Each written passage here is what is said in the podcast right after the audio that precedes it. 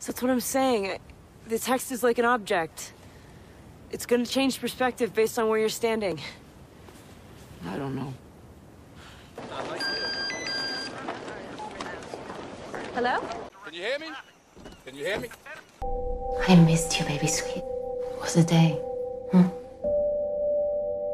It was a day. Please tell me you're seeing this too. From Seattle, we're drinking the movies. I'm Taylor Baker. And I'm Michael Clausen. Hey, Michael. Hey, Taylor. Let's talk about some movies, huh? Let's do it. Let's have a sip of our beers. What's it called? Today we're drinking Hellbent Brewing Company's Down with the Dankness. Cheers. How is it, Jen? Tell us. It's beautiful. Once it hits your lips, it's so good. What kind of beer? Mmm. Yeah, that's That's quite dank. dank. Oh, that's dank. I feel stuff. like I'm drinking pine needles. Ooh, I feel like you should be camping. in a good way. Yeah, Ooh, that's nice. but not camping. Much like you uh, wrote expertly in your review of Sisters Brothers, Oh yeah. because I do not want to go camping anymore. Nope. After that, Not film. doing it. Too many spiders. We'll get there. Spiders in the cheek. Spiders everywhere. Pretty bad. So we're gonna do some first impressions here of two trailers. We've got the house that Jack built, and we also have a Netflix film called Outlaw King. Which would you All prefer right. to do first? Let's do Outlaw King. Outlaw King it is. We need to unite Scotland. Robert the Bruce is an outlaw. Any man or woman who would give shelter to him or his ranks is to be executed without trial. The people are desperate for justice. I serve Robert Bruce! Join us to free I have 50 men to fight the strongest dog in the world. All right, Michael. We just watched the trailer for Outlaw King. What do you think? I'm intrigued. Uh, it looks like a big movie. Like it's one that I do hope to see on the big screen. Um, I had totally forgotten that uh, the actress in this. I, I think I have seen some of like the stills or the posters for this. You know, months ago. Um, I totally forgotten the actress in this. Um, I think her last name is. It's spelled P U G H. I think it's Florence Pugh. She was in that movie last year. One of my favorites of last year called Lady Macbeth. Did you ever see that one? Oh, is that her? I did see that film. I did not respond well to it. Oh, I love that movie. Um, I totally forgot she's in this. Very intrigued to see her again. Um, I think it looks like a good time. What about you? It looks like a historical war epic Mm-hmm. that is well made, which is very surprising. I did not expect something that looked so well seamed together. The one thing that I will say is sometimes advertising agencies really fuck Mm. up when they pick a font, and they really fucked up with this font. Oh, I would agree. Looks because uh, th- this is basically a Braveheart story. So Mm. you need something a little bit more scrolly, a little bit more burned at the edges, a little more rustic, I would agree. and it, Mm. it's kind of got that gleamy shimmer. That looks a little more video game-ish to me somehow. Yeah, yeah. Um, I would agree. A little something a little older looking. Yeah, like it, yeah. it needs that not quite the bullshit Mary Queen of Scots font, but somewhere in between Mm. Yeah. this hard edge, you know, blade looking font and, and that. Yeah. Because this looks like a great movie, but I feel like it's being mismarketed. I agree. Um, did you hear about any of the Toronto Film Festival fiasco with this? Uh, No. With the reaction to this? No. So I think the original cut was somewhere around 248. Ooh.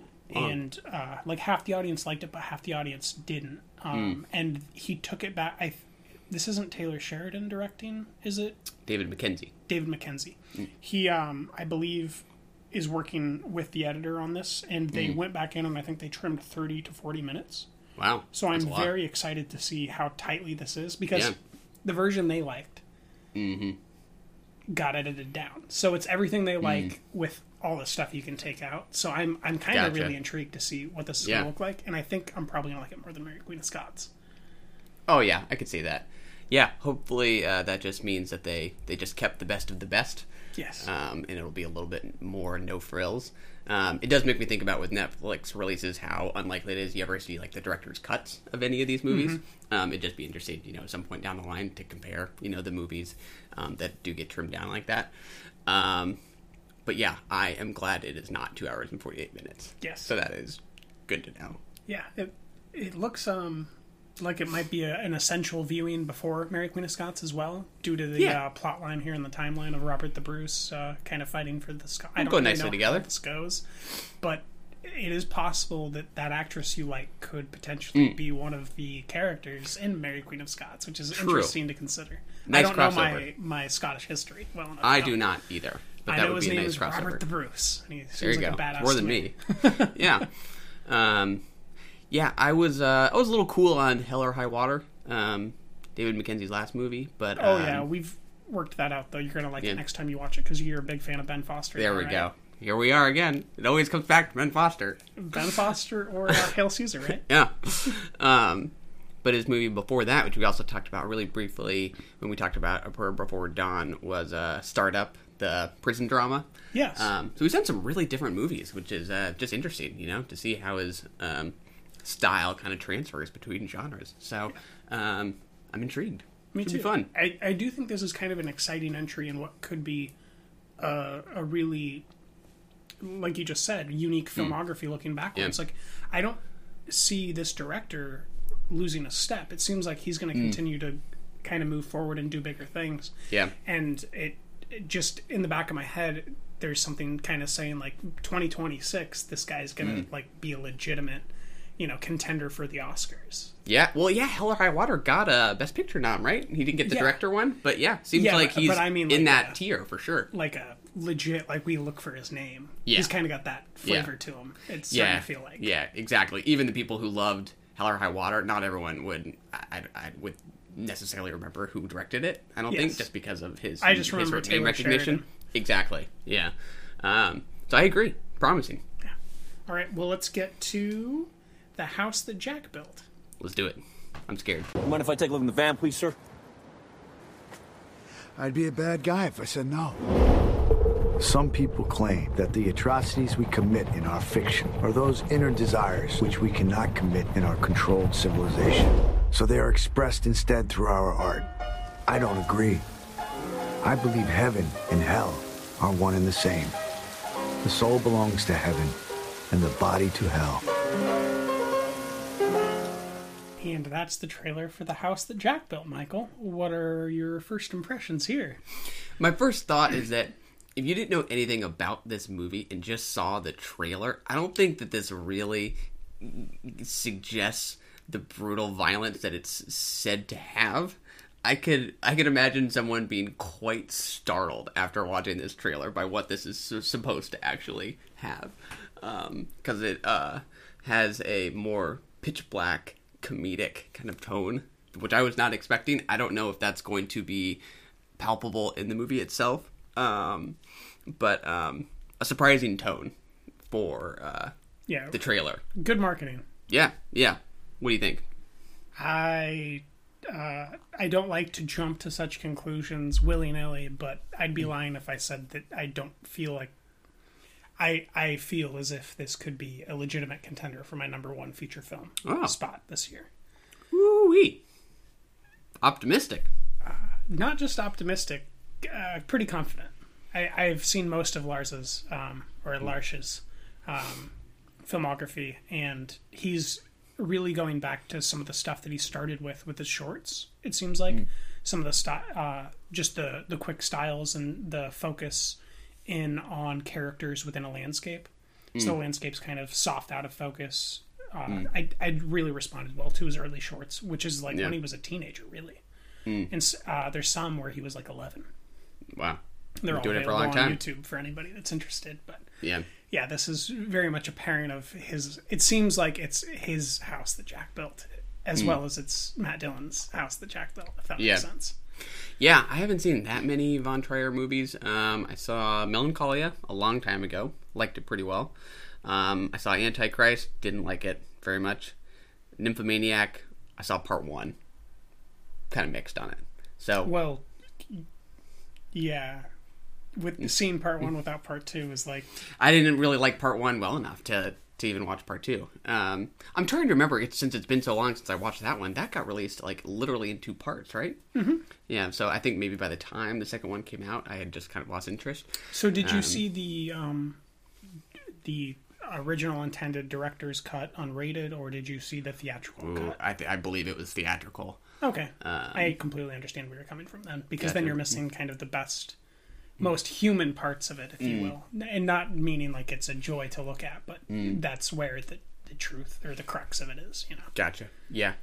Um, yeah, I'm very intrigued, but um, I s- still think there's a possibility I'll hate it. There's a possibility I'll love it. I really, I really don't know. You're still 50-50? I'm pretty 50-50. Oh, man, which is kind of fun. I kind of like that feeling. Yeah. Um, it un- unpredictable is nice. Yeah, yeah. um, When he hit Uma in the head with the jack, I knew that Hmm. hey, this is my type of movie. Ooh. yeah, it'll be a it'll be a tough sit. I think. Um, I'll be very interested to see uh, who's there at the screening. Yes. Um, just Yes. the, the one and only screening at SIFF in November. Uh, that will be interesting. For the unrated version, that's Right. what we're going to be seeing. Um, yeah.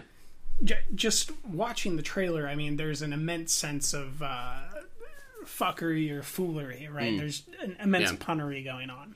Yeah. The first kill we see is Jack killing Uma Thurman with a jack, Yeah. Yeah. right? And then we're getting before that we're getting cuts to the tiger and the lamb. Yeah. Yeah. Like this is uh, this is Not exactly subtle. visual storytelling um, that kind of undercuts how brutal everything is by making it kind of gleeful in this sycophantish way that I, Yeah. I think is going to really translate well for me. Um, Yeah. and him trying to make an overture to how serial killing brings about pleasure for the serial killer. Yeah, yeah, um, yeah. I could see myself f- finding humor in it. I, I, I hope I don't find it smug. That's that's the only thing I'm maybe a little cautious of. He he is quite a smug filmmaker. Um, He is. I do Um, like smugness myself, though. Yeah, that makes sense. Um, There's a certain cockiness But, uh, and artistry that comes with smugness. yeah, yeah, but kind of being on the fence about it. You know, I'm, I got to try to be as open minded as possible. Um, so, uh, we shall see. we shall. Um, with that, shall we navigate into our first title of the week then? Let's do it. We're talking about the Sisters Brothers. We're the Sisters Brothers. S I S T E R S. Like sisters. We're looking for a man named Warm. We stole something from our employer. We have enough money to stop for good. Stop what? Killing people. Yeah, right. That's sisters. Like sisters. S I S T E R S. You got it. This film is uh, starring Joaquin Phoenix, John C. Reilly, Riz Ahmed, and Jake Gyllenhaal, who we will be talking about in a few weeks in Wildlife. Uh, who is the director again? He's a French fellow. Jacques Audiard. So glad you remember these names. Oh yeah, um, he made uh, Dheepan, which I liked pretty well. I Um, don't think I've seen any of his other films. um, yeah, I've seen Dheepan, Dheepan, and uh, he made one called Rust and Bone with Marion Cotillard. Yes, that's the Um, one that's definitely on my radar to watch. Yeah, I like that one pretty well too. Um, yeah, um, it's been a little while since both of us watched this one. It has. Um, shall I take the lead then? Yeah, Okay. dive into it. What'd you think? Number one, it's I, I, I liked it more than you. Just Hmm. get that out in the open. But I I'm one of the people playing through some Red Dead Redemption right now.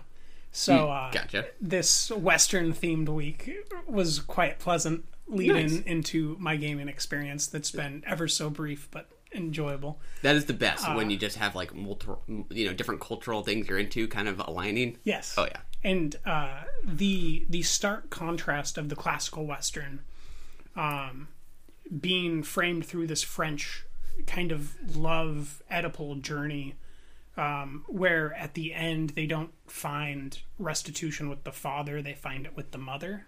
Yeah. It was just a really beautiful translation and kind of it stands in stark contrast to most other westerns hmm. when when we think about them, but it has all these western conventions Yeah. which I I really I, I just enjoyed watching a, a foreign interpretation of a classic genre is Yeah. really what this film comes down to for me.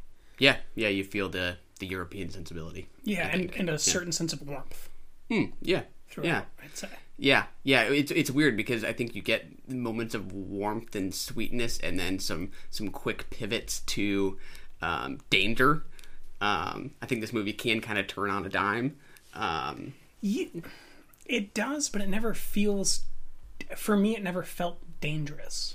Yeah, it's not like it's pulling the rug out from under you, but um, it did consistently remind me, you know, just of the harshness of Frontier. Yeah, yeah, um, but I guess what I was saying, or what I was hearing, was maybe that you were worried for our characters, mm. whereas I was never worried Yeah. for our characters. But it definitely the translation of the environment being so brutal and harsh definitely comes through.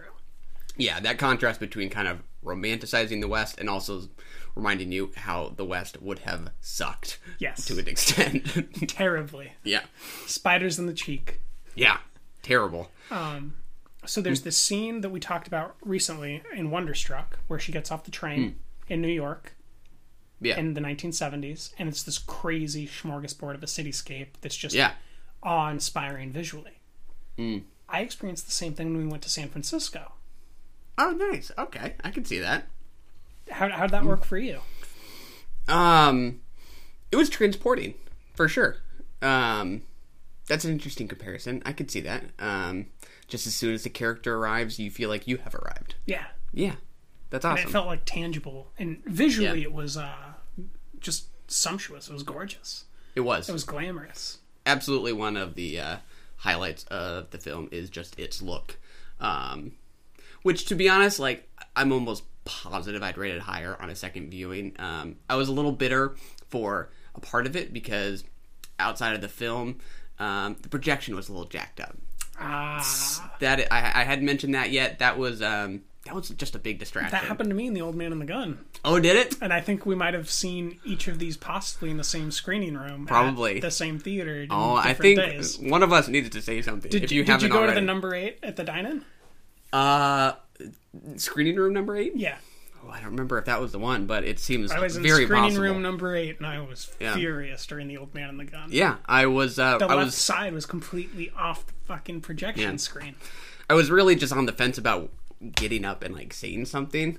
Um, and you know, I had I, had already mentioned how like it took me a little while to kind of get into this movie. I'd be lying if I said that I didn't think that probably had something to do with it, right? Like that makes a difference, Um, Especially we when you're looking protection. at that more than you're looking at the film. Yeah, totally. looking at the relationship between these two actors. Yeah, yeah. You know, you have to be you have to be open to any movie, you know, in order for it to have its full effect. And I was a little closed off because I was bitter, mm-hmm. um, and that's frustrating because it is such a good looking movie, like you were saying. Um, I think it's beautiful, beautifully shot. Do you kind of feel that that foreign sensibility coming through visually though? Um, yeah, I mean, I guess I was thinking just because I'm a little more familiar with his work. Um, I guess I was thinking less about his sensibility as a European and more about his um, kind of like specific themes that kind of run through the other movies. Um, yeah, because I'm blind to those. I just can't think of them. yeah, exactly. Um, are there yeah like are are there particular uh, what what are the flourishes that come to mind when you when you're thinking of the European Just touches? So, other than the ending, which is incredibly brutal and visceral to look at, Hmm. Um, specifically in the river during the chemical thing, um, like when he gets when he gets the surgery, there's this Oh, yeah. weird sense of like, you know, what's te- what's happening is terrible, but it doesn't look terrible. Hmm. and that's kind of all these bad things that are happening throughout don't really look that bad. Like our opening scene with the brutal shootout, Yeah, where w- they kind of establish the fact that these guys are just never going to die, and Yeah, that they're yeah. like incredible Western heroes. Yeah, um, It, it's just like this quiet night that's punctuated with these guys murdering people, but it's still. f- Like visually feels like you're just experiencing a quiet night other than the audio. yeah, There, like, yeah. there's, I, I don't even want to say European. I want to say like a, a Southern European or a French r- feel to this, you know, because Yeah. we just watched uh, the Italian filmmakers. I, you remember their name? They're the directing duo. Oh yeah, uh, Bruno Forzani and Helene Cattet. Yeah, and when I think about them, I think about maybe Dario hmm. Argento. Yeah, Um, so I, I, I don't know that I'd necessarily even call it European so much as like this French sensibility of hmm. warmth when I think about other like La Dolce Vita or something. Hmm. Like there's Yeah. a certain French wave of warmth that that I, I Yeah. feel coming through visually.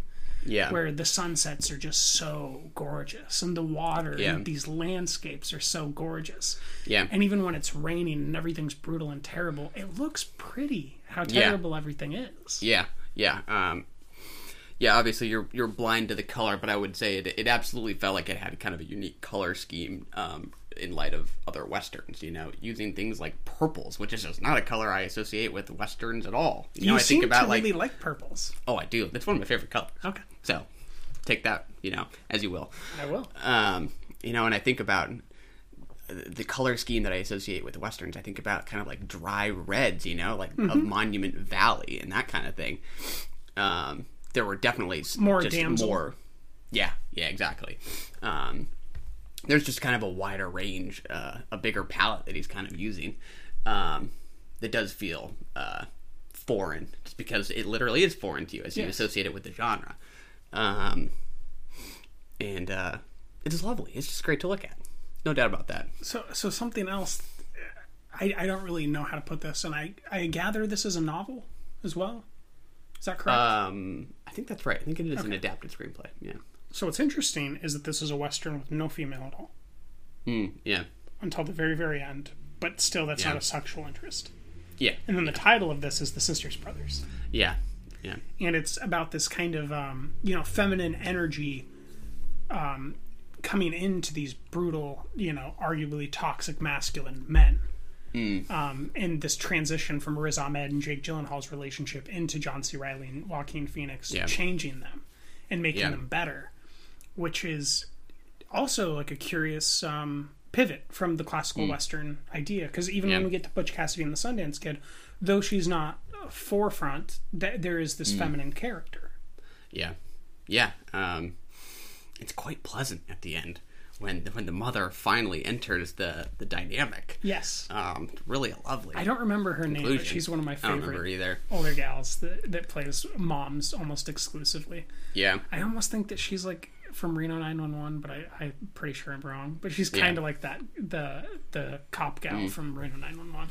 Oh, yeah. I Just for listeners. yeah, yeah, um, yeah. The, the the the theme of of family is not something that I usually think about um, in terms of westerns. Um, what 310 to Um, Yuma?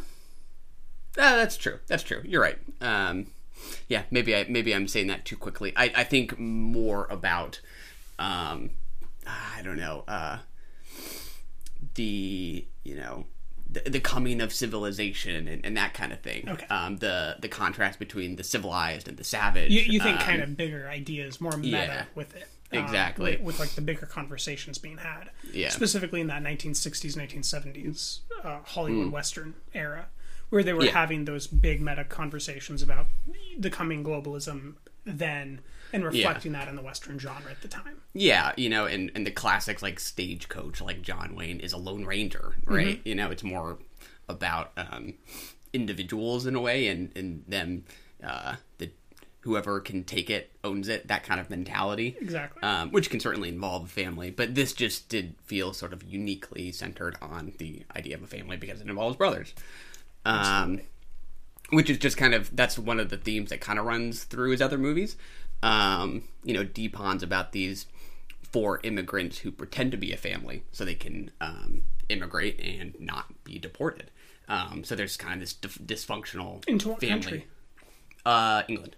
I believe, no, no, no. It's France. It's France. Okay. Um, and uh, um, he has uh, he has so- sort of an interesting story himself, Audiard, um, which I always see people referencing, and he's one of those directors who kind of denies that that influences his work at all. But he he, he says, you know, but I you know I have to believe that it also kind of runs through my subconscious. Um, he he's had kind of a tragic life. Like his his brother passed away when he was young, and he married his brother's wife, and then um, and then his father passed away. Um, so you know, But people, the wife hasn't passed. No. So he's not Kelsey Grammer, Keanu Reeves status yet, where everyone yet. that they know and love died. exactly yeah um you know so uh, uh, whenever i i read some of the interpret, interpretations of his work it's about um people uh, it's about usually about men um and their ro- relationship with people and their families Mhm. um uh which i think is very clear here and just kind of um um That he's in nice- with that himself. Yeah. Perhaps. Kind of like Yeah. Spielberg is still trying to figure out how to be an adult operating Mm. with all this power who thinks like a child. Yeah, yeah. Um, so it's just kind of a nice, you know, attachment of those ideas to the western. Yeah, right? definitely. Um, in a very kind of seamless way. Um, it doesn't feel too, um, too obviously um, the thematic. I guess it's Yeah. very seamless. Yeah. Yeah. And another thing that's seamless, I think, is the editing. I think that it's Yeah. just got this really great slow transition from character to city. Um, and then Mm. they really let the cities feel like characters and then they kind of kill them Mm. off or they run away from them. Yeah. And this really pleasant way where I, I just don't feel like I get that out of much cinema. I, I Mm, really yeah. would compare it to kind of my experiences with the video game Red Dead Redemption 2, Mm. where these cities kind of come to life, and then, um, you know, before you know it, you got to move on for whatever reason. Mm. Maybe your bounty's too high. Maybe Time to go. You just gotta gotta go because the camp's moving because the uh, bounty hunters are coming in. Yeah. um, and and it's just this, I it it just felt alive in that Mm. really weird, persistent way where where the environment feels alive. Yeah. Oh yeah, totally. Um, yeah. If the uh, it's hard not to think about it being feeling alive when that spider crawls into his mouth. That is very real. How about all those babies that come out? Oh, that's gnarly. Spider baby, spider pig, spider pig. Yeah. does whatever Um, a spider pig does. it's disgusting. um, but yeah, I, I like I do like that scene. Um, like I said, I think that's kind of a nice um, representation of um, the misery of just what the West was like in certain ways. Having to Mhm. sleep outside, it's not always romantic. It can suck big time. Oh, dude, Um, uh, my crowd when the spider crawls in John C. Mm. Reilly's mouth, just this inexplorable groan. oh yeah. Oh no! you know, you basically came from everywhere. I- Please I, don't. didn't have anywhere close to Uh. a sold out crowd. You know. Yeah. But just this cacophony of wails came, and and Yeah. I was just silent in horror because Yeah. I'm terrified of spiders myself. Well, yeah, I thought for sure it was going to be played for last because I thought he would wake up and like cough it out or Yeah. something like that, or but swallow nope. it or something. Yeah. and he does Ugh. swallow it, but it's already laying babies in his cheek. It's just Oh, it's terrible. Real bad, real bad. So I, I guess kind of the the major thing to get to here, and arguably its greatest strength besides its its directing and this um, sense of tone that really comes through, is the performers. Totally. Uh, if I had to rank them, Hmm. goes John C. Reilly, Yep. Joaquin Phoenix, Mhm. Riz Ahmed, Jake Gyllenhaal. Not that any Hmm. of them are bad. That's just kind of the order for me. Hmm. What's the order off the top of your head? Uh, probably the same, although I could maybe switch Riz Ahmed and uh, Joaquin Phoenix. Okay. They're pretty close. Yeah. Well, Hmm. the thing for me with Joaquin is when he cries, Mm. it's like the fucker's really crying. Mm. It's Yeah. really like he's crying. Like he's one of those weird Yeah. performers where I never know if he's maybe a little bit troubled. Like, are you really crying? Are you okay? Yeah. exactly. Yeah. Exactly. Yeah. Whereas with with Riz, um, I get the sense that he can leave work at, at work and home at home. Mm. And with Joaquin, I don't know if he's. I, I I'm firmly in the camp. You're wanting do that. you want somebody to check on him in exactly. that scene? Yes. yeah, that's uh, he's doing his job too Michelle well. Williams, where are you? You are too good. Um, so I guess the the focus then is uh, how great the character work is here from John C. Reilly. It seems like you're Yeah. in agreement with me that this is Definitely. just incredible. I Oh, don't know yeah. if you know, Yeah. but I I believe he went to at least one year. It could have been two years of clown school. Oh yeah, I b- think I did believe hear in that. France. Um, and that clown um, training, I think, is really Mm. what we're seeing when during these tooth, uh, yeah, toothbrushing scenes. Yeah. I was going to Yeah. say teeth brushing, but that wouldn't be correct. Yeah. toothbrushing Yeah. is weird. It's just the ing attached that makes it odd, right? I'm with you. Okay. Isn't that just a, a fascinating character acting Oh, piece yeah. to, to Yeah. see? And Oh, um, when he sees Jake Gyllenhaal brushing his teeth, how he goes, and he he kind of leans in and peers and, and kind of gets this leering going, and Yeah. and he tries to copy, but in this really buffoonish way. Yeah, yeah, kind of, kind of a look of like curiosity Mhm. as he does it. Um, he's just not quite sure if he's doing this the right way. If this is how you're supposed to do it. Yeah, it's like Um, a it's private, very endearing. It's a private thing for him. Um, what he does with the handkerchief or the scarf or whatever it is. Do you remember the garment that he has that he takes out and he continues to smile and Joaquin gives him Oh, shit for it? gotcha, gotcha. And Yeah, at yeah. one point, I believe uh, they get attacked while he is masturbating or has just completed masturbation Oh yeah. to it. Yep. Yep. By yeah yeah by Gyllenhaal and Riz Ahmed. Mm-hmm. Yeah. And then um, we get a small moment where he tries to get uh, this gal who's a great actress that I don't remember the name of, but she's in Fargo season two, I want to say. Ooh, I don't. Could be season one or three. I, I really don't remember, but um, she's the prostitute, Oh, gotcha. Yeah. um, kind of a bigger gal. Yeah. Yeah. Kind of a Melanie Lynskey, but not Melanie Lynskey. Mm, Um, yeah. Yeah. She, she was in I. th- Yeah, I can't remember. I just know she was in Fargo. She's in a bunch of other projects. I think Yeah. she might have been in Mosaic as well, actually. yeah. um, But that interaction that he has, where she has to leave because he's being too nice, yeah. Yeah. is just this great moment that is equally dependent on this French auteur style, yeah. I think, and also on uh, John C. Reilly's ability to do this character study. Yeah, yeah. Did did he? It sounds like he elicited your your sympathy and your you you were more endeared by him than Oh, than Joaquin 100%. Phoenix. One Yeah. hundred percent. Yeah, Yeah, Joaquin's just a walking killer until the very end when Pretty he gets much. his arm cut off with And the really, red right and that's what he wants to do. Yeah. yeah. Um, yeah, I mean, I do think there's something kind of affecting about w- these these brothers' um, vision of the future, and Joaquin Phoenix not wanting things to change or not even really thinking about the possibility of change. Other than more Um, power. Exactly. Yeah. Yeah.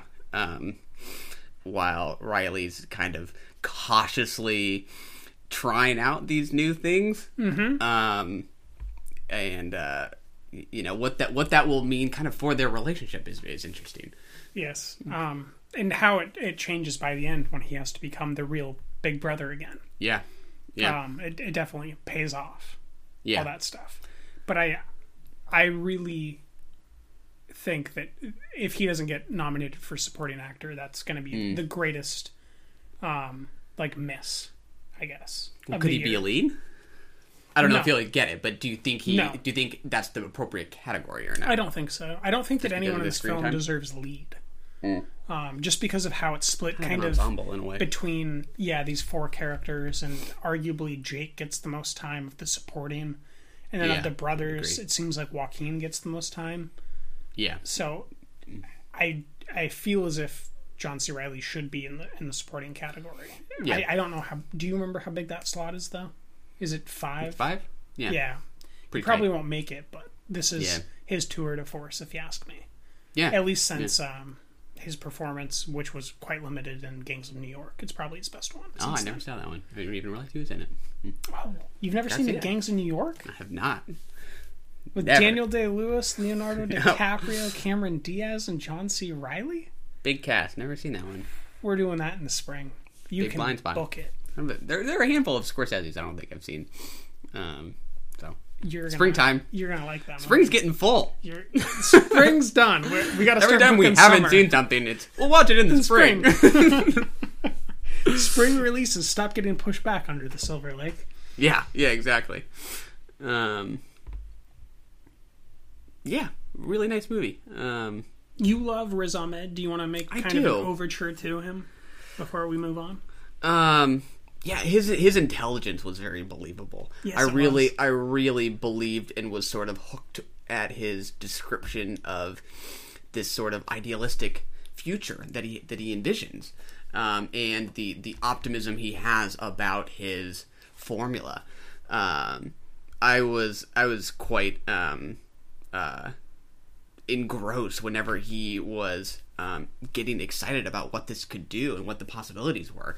Um, I was totally with him. Um, but uh, you know, if I had to rank him, it's a close call between him and Phoenix.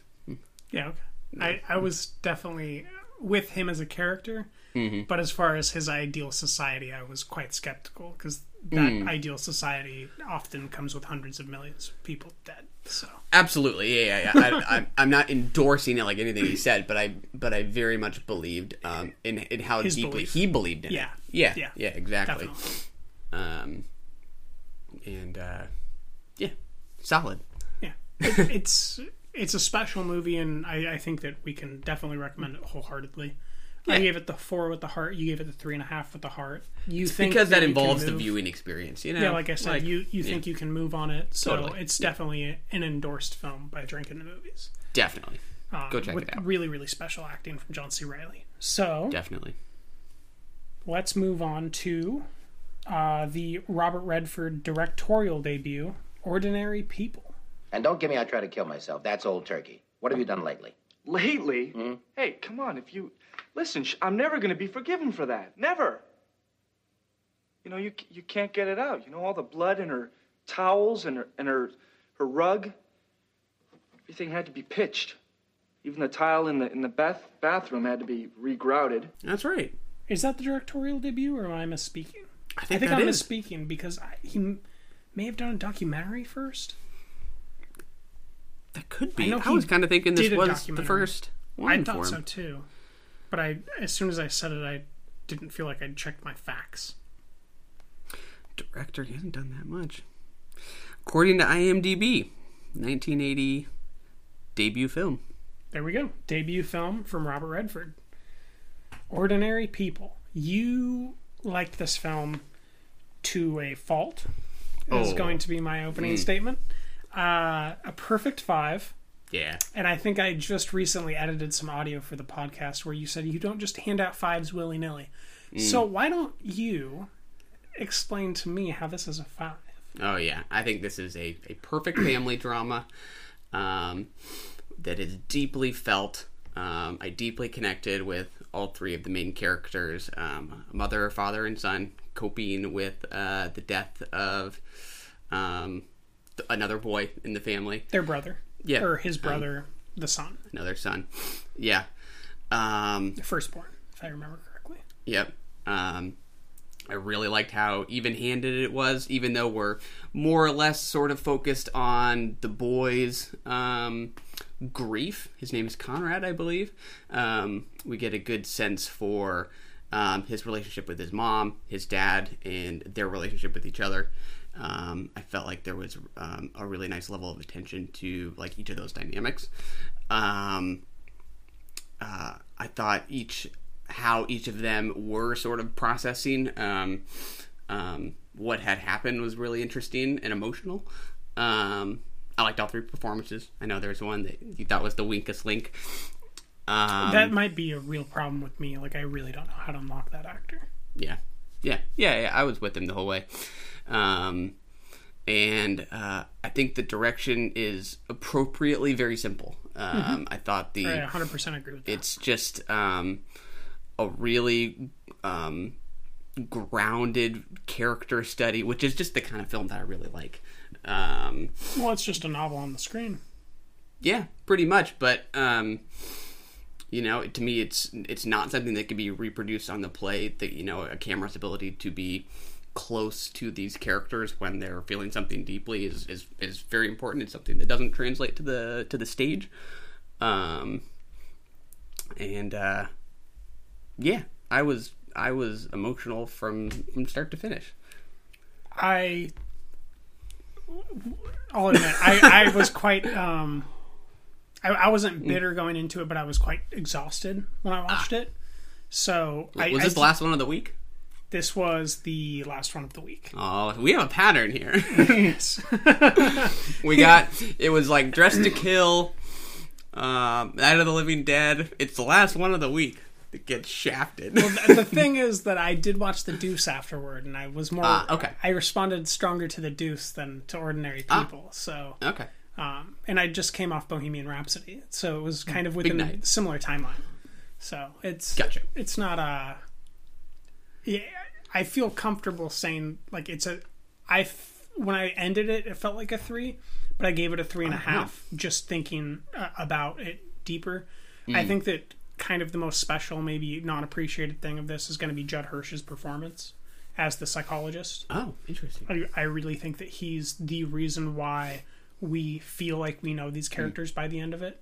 Mm. Um, one thing that I still don't know if I liked or not, I, I just it really sticks in my head and it really threw me off, and I I'm still kind of reeling from the punches of the sound design.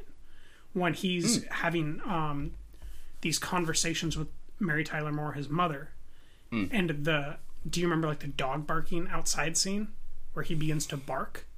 Uh oh yeah yeah gotcha. In the backyard. Like yeah. like some of those scenes are just so jarring and um odd that I don't really know how to place them or, or fit them in and I don't think I'm supposed to but it, it's definitely something that I don't necessarily take as a strength or a weakness where maybe you can file that in under strength um, so maybe that's where some of our differences are and appreciating its consistency or tone Yeah, that's interesting. Sound design was not something I, I um, that that came to my mind.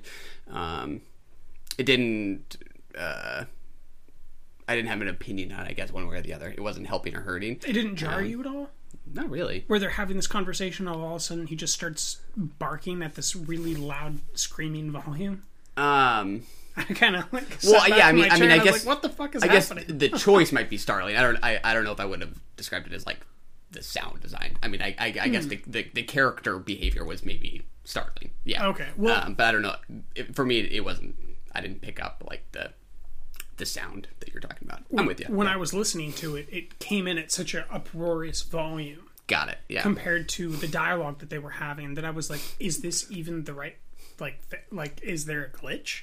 Gotcha. Gotcha. Yeah. What's going on here? Yeah.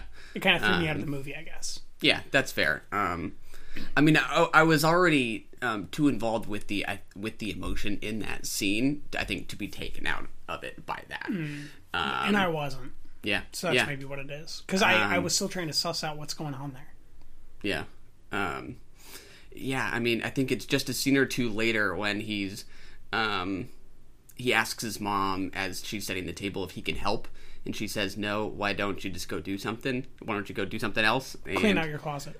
Yeah, yeah, and he and he just looks at her and he says, "Mom," like with a question mark on the end of that word, um, just just desperate to to to reconcile or connect, and and she says, "You know, I'm fine. You know, just just go." Or I don't know. I don't remember what she says, but it they do not connect.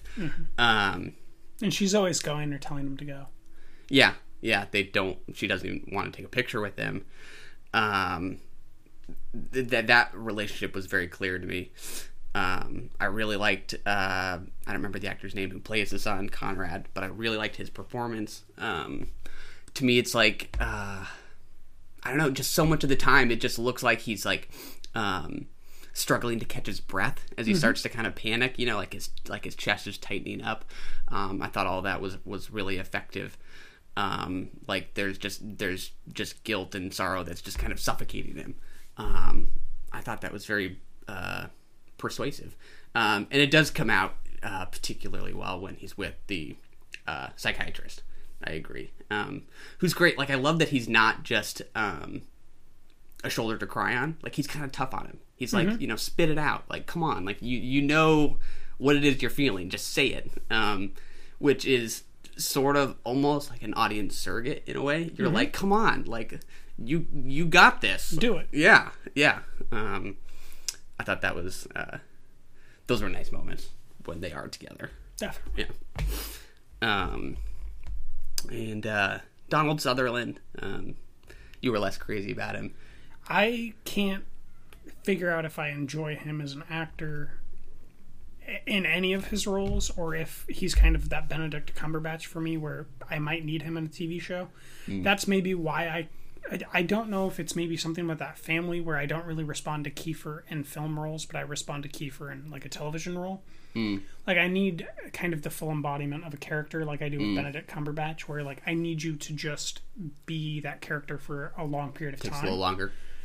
because when I'm watching him make these decisions, I, be- I believe it's kind of in the first third of the film. He's sitting there with Mary Tyler Moore on on either lawn furniture or they're inside the house on the couch, kind of laying there, and he's having this conversation with her. And the way that he's rolling his eyes and looking away and then looking back, it it hmm. just screamed choices. Hmm. Like I could see them. I like I didn't feel like the performer was acting with any naturalistic tendencies. It was hmm. all kind of a rehearsed performance hmm. and I really like when I see that it just really detracts from my um, ability to believe that this character is feeling these things or actually in this scene. Like it, it, it just all of a sudden I'm like, oh yeah, I'm watching a movie, instead Oh, of I think you're missing going to the. the world. I think you're missing the the forest for the trees. He, I, he's just just a dad desperate to to try to help his son overcome. That's There, there are some scenes where where he does that for me. Yeah, Um, psychiatrist with Judd Hirsch. Yeah. Uh, jogging with that guy who won't shut up about stocks. Oh yeah, yeah. Those yeah. two scenes worked where he was kind of busy doing something else, so he Mm. his choices didn't float to the surface. But like if I Mm. if I show you that scene and I point it out, you'll probably go yeah. But maybe you just weren't focused on it. Whereas I kind Mm. of just go into those focuses where you're more form centric. It, yeah, it could be. I mean, sometimes you just get to a point with a movie where if you're if you're emotionally involved enough, you know, certain things wasn't. start to not matter. Um, right? Like I didn't none know of these, how to none of that came to my mind. involved, Yeah. honestly. What? Like I, It's I just- devastating. I never. I was honestly on Mary Tyler Moore's side like the whole time. Interesting. Yeah. But I love Mary Tyler. Moore, yeah, and, so. yeah, and I, I, I thought it didn't um, villainize her. Um, I, I thought it did um, appropriately elicit my sympathy for her as well. Mhm. Um, um, she, uh, sh- she's bitter for sure, um, but I, I think it it recognizes. Um, how sorrowful she is as well. Um, there's that moment when she's sitting in uh, Buck's room by herself. Mhm. Um, Don't do that just a me. quiet moment. Yeah, yeah, exactly. Um, just a quiet moment, but you see how she just does this alone. She doesn't want to talk about it. She wants to do this on her own. She wants to try to um, maintain some uh, semblance of normalcy. She doesn't want people to to to know what they're going through. She gets pissed Yeah. off when somebody's told that you know he's seeing a psychiatrist. Uh-huh. Um, So which ju- uh, just is frustrating question. in a way, but a little interesting. Quick question before we move on. Yeah. Did you know that she was in Buck's room the whole time? Because I didn't Uh. until he came in and startled her, and then I was became aware that there's this room in their house that's Buck's room. Oh. I really didn't know. I thought that she was in his room, and I was kind of thrown off Ah. by that. And I was like, does she love him? Which Ah, was kind of an it, interesting moment for me, just in a different way. So did you? No, that's interesting. Did you I- always know it was Buck? Yeah, I assumed it was Buck's. Okay. Yeah, but Interesting. I can see that. I mean, they kind of look alike. She's looking Yeah. at pictures of them. No, I'm just trying to see like, ooh, that's never good. Hell. Um, yeah, I never know, kind of when I'm missing out on something. You know, when Mm. you watch a movie and maybe you completely missed a clue. Yeah. Device is ready. What device is it talking about? It's talking about the microphone, which is worrisome. We're back. We are back. Um, what else? Um, already talked a little bit about how much I liked Conrad, but yeah, I did. I did like Donald Sutherland. Um, I liked the moment in particular when he comes home and he's talking to Mary Tyler Moore in the garage about the day of the funeral, and The shoes. yeah, yeah, exactly.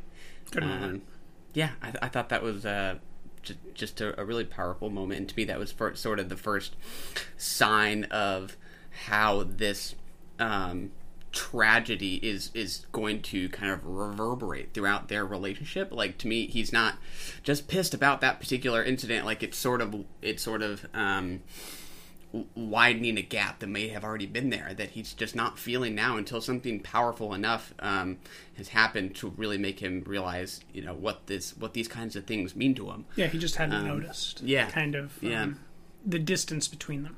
yeah yeah um which yeah to me it's it's just devastating you know you want to see a family after something like that has happened come together and instead you see these people kind of coming apart in a way um so I'd be curious to know if at the end, do you do you come away with it thinking that there's any chance she's going to come back into the picture, or do you think she's do you think she's done with Donald Sutherland?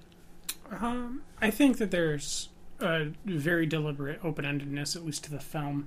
Yeah, I about agree. the possibility for reconciliation because she only takes two bags out of the closet and Yeah. is kind of like she knows that she needs to leave. Yeah. Um, not that he, she's not telling him to leave. There's not that like bitterness that says divorce. Yeah. There's like a, a, a truthfulness in the way that she's going about her actions. Yeah. Um, where you you really don't know.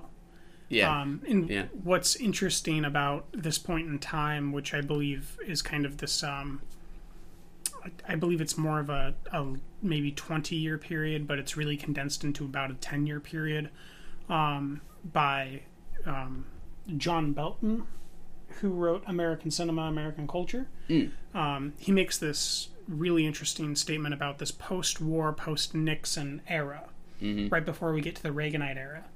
A lot of films are about the return of the father to the Mm. son to help the son move on. We get this in Mm. Indiana Jones. We get this in Star Wars. We get this in this Mm. film. Yeah. Um, and, and there were numerable other films that I just don't remember in the, in that book. Um, but that that is uh, something that definitely comes through here. Mm, That it's yeah, that's how yeah. the the son moves on, is by the Mm. the the mother kind of going away and the return of the father Mm. um, Yeah. to help him move through this stuff.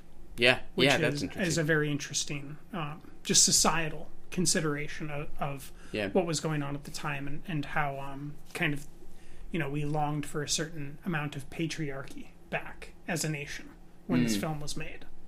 Yeah, yeah, yeah. I mean, I think if there's any, you know, kind of optimism or or upbeatness to the conclusion, it's kind of the father and son sitting they're out on the back porch, right? Mhm. He's he's obviously um, sad over you know what he just might have done with his wife, but the the son and him are having kind of this moment of reconciliation Yes. or to, just togetherness. Um, so yeah, yeah, there is something. Um, uh, uh, very, very kind of traditional about it, or, uh, or something like that. Yeah, yeah. The, this weird thing that was, you know, you just think about the Sean Connery, Indiana Jones. I think it was the Last Yeah. Crusade, right? Yeah. Um, you think about the final Star Wars when Darth Vader does what he does for Luke. Mhm. Y- you know, there there was this return of the father at the time that, um, arguably, uh, at least in in that book, he makes the case for that's kind of what led to the Reaganite era, Mm. and then the films that we get out of that Reaganite area. Yeah, yeah, um, yeah. It's the kind of movie I'd love to watch with my mom just to see like how what she thinks of it. You know, right? I think this would play very differently for someone who's lost a kid, who has kids, um, who um, maybe man versus a woman knows what Um, a psychiatrist or psychologist yes. is like. That's Absolutely. maybe what She'd be like, "This is so about your mom." phony." Yeah, exactly. I'd, Um, I'd like to know what your mom thinks about it too. Yeah, I think she'd probably like it. I, my Um, mom would be like, I liked Mary Tyler. Moore," You know, like my, Yeah. my mom wouldn't. I, I think have too much uh, enjoyment at this film. She doesn't enjoy negative things nearly Yeah. as much as positive Yeah. things. Yeah, but yeah, th- I mean, especially with that reading in mind, I mean, I'd just be curious to know if if um, if a different perspective would would leave you a little bitter about how the, about how the film maybe treats um, the mother. Um, I um, I didn't feel that way. Like I Maybe. felt like it was um, equally sympathetic and just sort of honest in how differently she is approaching like what they're going through. Yeah, well, there's this moment that Donald Sutherland says, "Well, I think that's normal. How much love she had for the previous son. I don't remember his name. I Mm. feel like it was a four-letter word though. Buck. Yeah. There we go. I was going to say Jack, but Buck. There we go. Close enough. Because he says that uh, Conrad and her are similar, and that Mm, maybe she could yeah. love Buck because he was different and because he was her firstborn. Mm, yeah. And so there's kind of this earn. To me, it was earned the the differences in her affection, and maybe Mhm. it was hard for her. It seems hard for her to love herself. Yeah. So it seems like Yeah. it would be hard for her to love Conrad, and it seems Yeah. like maybe she's in this weird, um, shoot, I just lost the word for it. It's this Hmm. it's this headspace where you you kind of aren't really there. Hmm. Um, it happened in Breaking Bad, fugue state. Ah, she's kind yeah, of in this fugue state uh, after the death where she's not really emotionally present. Yeah. And I don't really get Yeah. the sense that she's like leaving out of spite or any of that. I get the sense that maybe Yeah. she's leaving at the end because she knows that she needs to fix her shit. Yeah. Um, and Yeah. it's not really a negative thing. It's more of a positive transition where maybe Donald. Sutherland had already moved through it and understood that, and Conrad had already gone through it because he tried to kill himself and went and spent nine months, was it? Um, Yeah. In the hospital working through the stuff with a doctor, and now he's still working with a doctor. So it, it seems like it's not really putting her down so much as saying she was the strongest one that lasted the longest. Yeah. Um, and now she has to go work on herself. Yeah. That's at least Yeah. how I took it. Yeah, um, yeah, that's interesting. I mean, it, uh, in one way, I was I, I couldn't decide if maybe she recognized that she, um,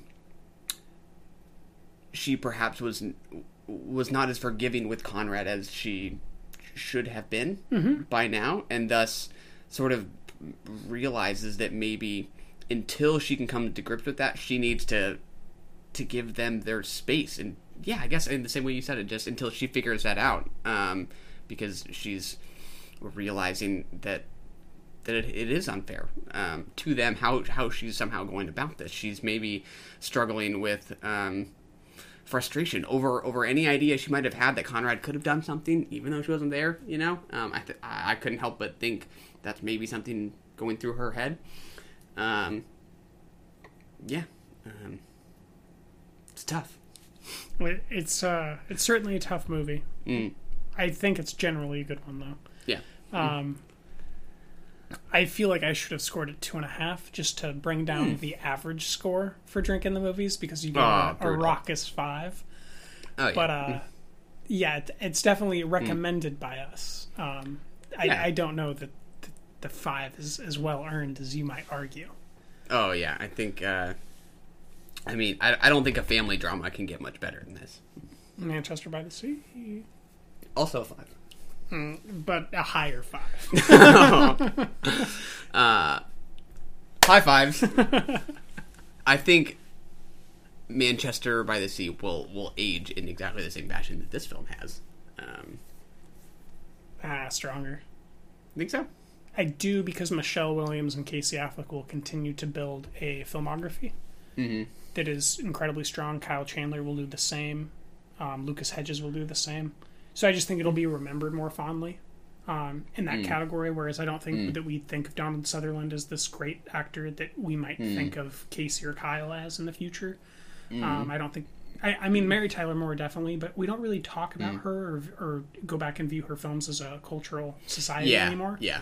That's fair. Um, and then we don't even know the name of Conrad, right? And we we Yeah, didn't yeah. quite bring up the fact that Adam Baldwin, a very young Adam Baldwin, is in this film on the swim team. Oh, yeah, as yeah. the bully, but he is. Um, Yeah. that that was interesting. And then the you know like I I do think Manchester is just kind of this um, snippet of cinema to come in a way that maybe Mm. ordinary people isn't so much.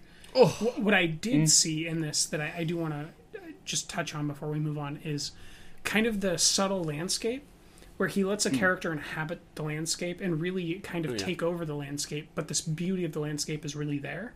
Oh, yeah. That really comes through later on. So he's kind of always had it in A River Runs Through It. Oh, I've never seen that one. That's my favorite film from him. Yeah, a couple films later, maybe kind of. Uh, He hasn't done that 1992, I want but- to say. Oh, okay, little- I think maybe four later because I think he did Quiz Show in between then and, a, and Hmm. maybe two other films. Mm. Yeah, yeah, I agree. Um, yeah, how these characters are positioned in their environments feels right. Um, but yeah, it's it's sort of um, simple in its it, in its style. I thought the editing was perfect. Just I wouldn't change a thing about how this was edited. Um, I, I, thought I don't uh, have any suggestions. I Yeah. Mm. I'd if there was a better editor that wanted to edit it, Mm. I wouldn't say no. But I Yeah, certainly don't have any um, criticism of that. Yeah, I mean, sometimes editing's just about you know how long or short a scene should be, and it, it just felt like that I, I was never with a character too long, or for or for too short of amount of time. I Um, I will say maybe Mary Tyler Moore I'd like more of, or I'd, I'd like to like linger. more of? I'd, I'd like to Mm. linger with her more in some of those Mm. scenes. Yeah. because we see kind of her starting to feel something, and then we kind of cut away quite often. Mm. And I I maybe would have liked to see a more deeper transition of that. Yeah, that's fair. She's all right. I love her. Sticking with the three and a half. Sticking with the three and a half, you're sticking with the five. Five stars. Uh, Five. Five dollar. Um, all right, that's ordinary people. Resounding recommendation by us, but uh, certainly not a Mm. five of a film. Let's move Big on five. to Butch Cassidy and the Sundance Kid because Ordinary Mm. People is a regular three and a half. Ooh. Butch Cassidy and the Sundance Kid. Paul Newman is Butch Cassidy, and the Sundance Kid is Robert Redford. Katharine Ross is Etta Place. Dynamite's ready, Butch. Well, that ought to do it.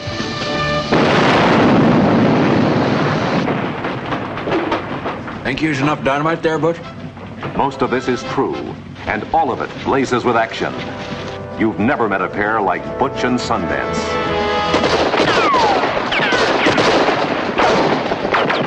What's this movie too. I I'm okay on it. I Yeah. I don't quite remember what I rated it. Do you? What you rated it? What you rated it? Oh, I uh, I rated it a four. Mm. Um, yeah. So I had never seen this film. You had seen it, right? I watched it a long time ago. Yeah.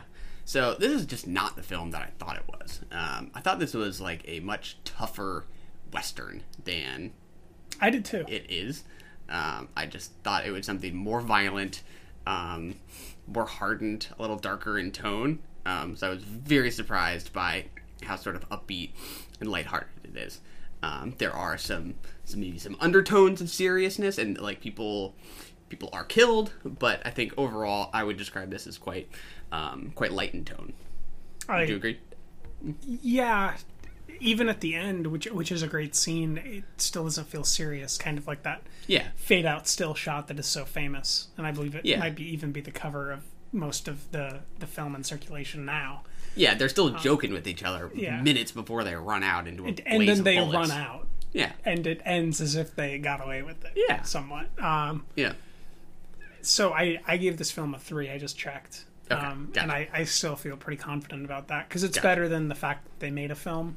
Mhm. But um, the, the thing that really psyched me out or didn't work for me was Paul Newman's acting style against Robert Redford's acting style. Mhm. I think that I'd I'd equivalent Robert Redford to Brad Pitt in kind of this naturalism Mm. where the actor becomes the character seamlessly, whereas Paul Newman has this um I- I don't know if I want to say pastiche, but this this huge sense of of an era behind him. Mm. Like he feels like a star. Robert Redford Mm. is a star, but he melts away into a character like Brad Pitt melts away into a character. Mm. When you think of Allied, you don't think about the star movie. You think Yeah. about this character-driven movie with Marion Cotillard and Brad Pitt. Mhm. When when I think about Robert Redford, I don't think about a star. I think about this character melting away. But Mm. Paul Newman's kind of this giant Lawrence of Arabia figure. Mm. Is he know? in that movie? No, but Okay, y- you know what I mean. Like Okay, he, gotcha. he has that huge looming essence of he's not gonna he's not gonna act differently because he has this character. He's gonna Mm. make certain choices, but he's still gonna be the same actor. Mm. Whereas I think Redford makes different choices for different characters and melts away into Mm. them. And Yeah. the juxtaposition of those, once again, really didn't work for Mm. me. Interesting. I thought they completed each other. a lot Um, of people do. I might yeah. just be on the outside looking in. Yeah. Um, to me, it's just a it's it's a classic buddy kind of formula um, of two guys with different personalities, different skills, different assets, who together are better than the sum of their parts. Um, I, I Butch definitely agree uh, with that. Yeah, Butch is um, the talker, right? He's he's got the charm. He's um, the one who will talk himself out of these uh, precarious situations, and Sundance Kid is the the One that strong, silent shoot. type. Yep, exactly. But the gunslinger, Yeah, but Um, uh, uh, in the film, right, we find out that Paul Newman's never shot anyone. right? Yeah, And we find, or rather, Butch has never shot Yeah. anyone, and we find out that the the kid is the one that shoots all the people. We also find out that Butch can't swim, yeah, and yeah. Sundance Mm. can't. So, Yeah. yeah, you know, there. Uh, while it was humorous, it, I I don't know that it ever felt too humorous and tone. Like I don't know Mm. if I ever laughed.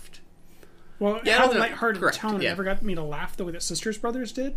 yeah. And when yeah. I was watching the Sisters Brothers, I felt like Joaquin and John C. Reilly were inhabiting the same space, acting not differently um, necessarily, but like the way that they were acting didn't jar me at all, and the way Mm. that, that Newman and uh, Redford were acting jarred me because it was just so startlingly different.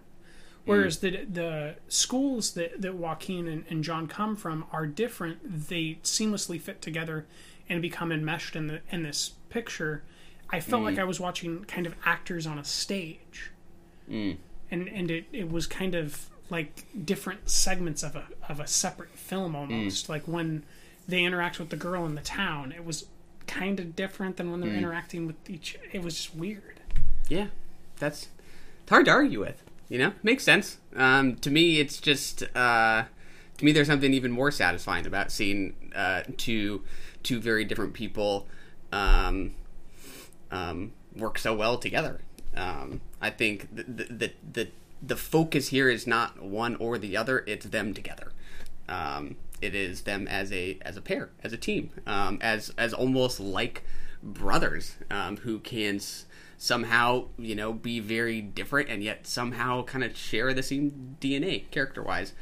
Um, I was just uh, I just found it quite fun to be you know on the on the run with them. Did Did you feel that brotherhood and that uh, closeness throughout the whole film?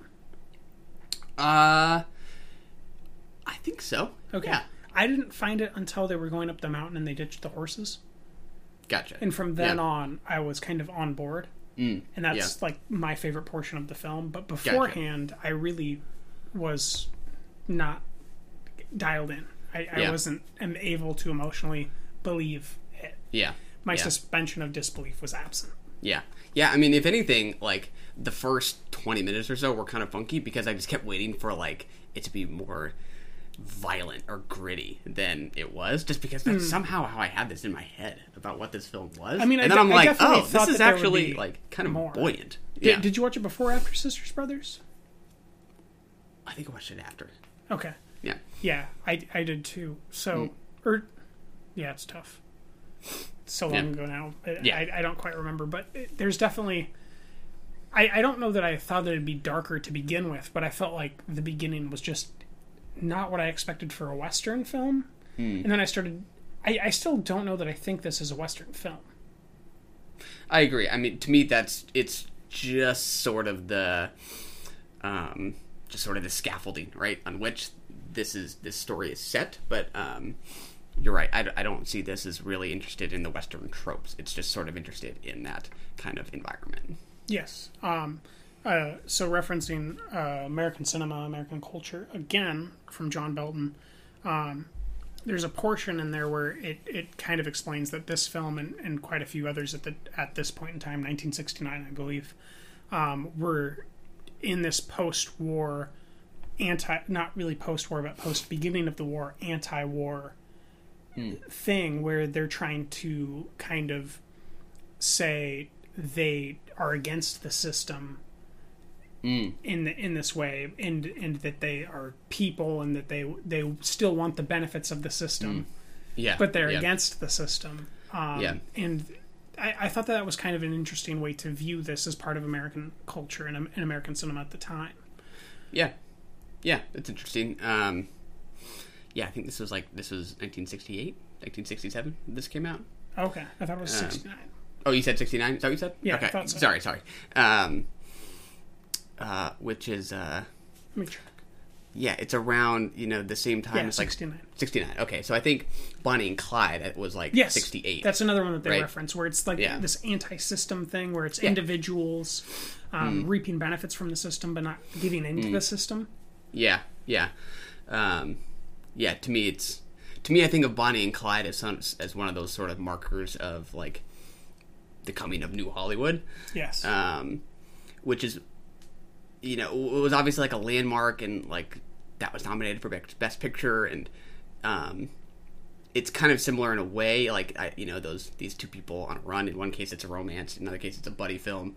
Um, but uh, it's weird. I still think it just like tonally, those are just like kind of two interesting movies to compare because I, I still just find Butch Cassidy and the Sundance Kid more upbeat. All right, there's nothing like raindrops keep falling on my head in uh, Bonnie and Clyde. Right, they Yes. go down in a blaze of bullets. We see them gunned down. So there's Mhm. something about like the pessimistic tone of that film in contrast to Butch Cassidy and Sundance Kid, which is kind of interesting, even though they're kind of uh, doing the same thing. Mhm. You know, just kind of two interesting movies to compare. it seems like they, they are very much doing the same thing. They just end differently, maybe.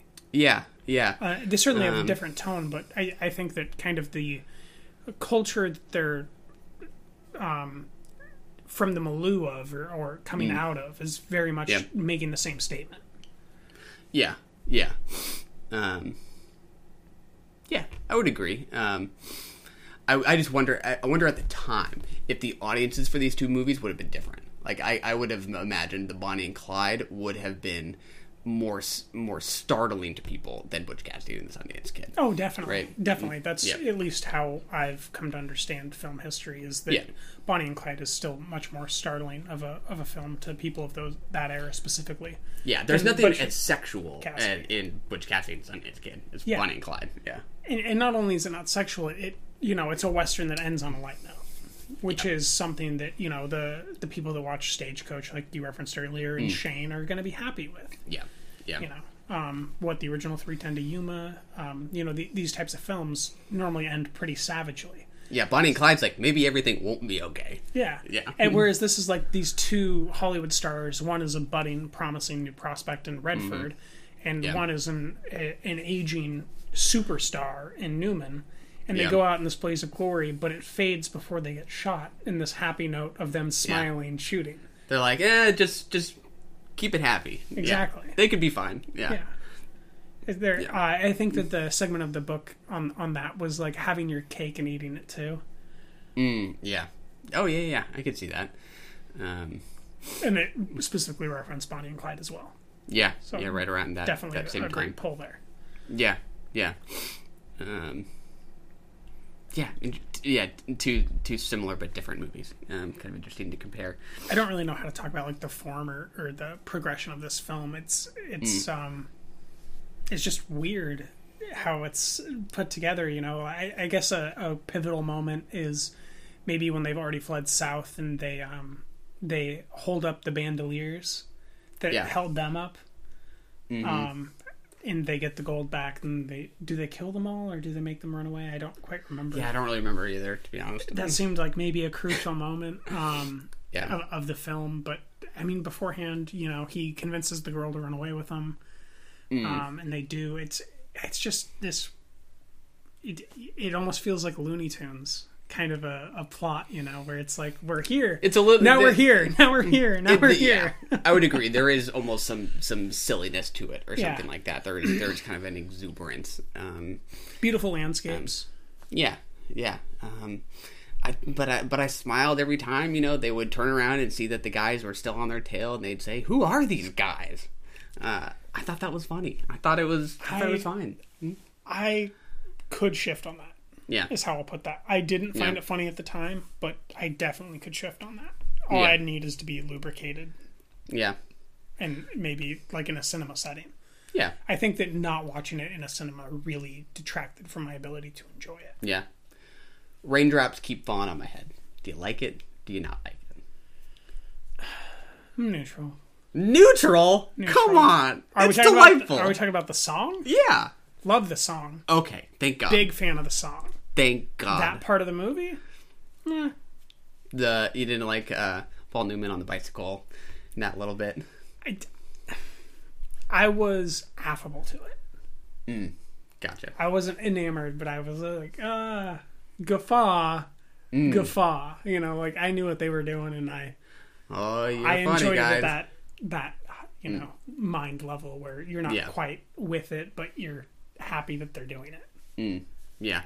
So to me, the bicycle here is kind of like the toothbrush in the Sisters Brothers. That Mhm. is that is our symbol of the future to come, and this is sort of a symbol of what's next. And in a way, this is kind of a story about you know maybe the end of their time, right? It, you you can read the ending optimistically, but I see this more so as a movie about them not being able to escape the law like they thought they always could.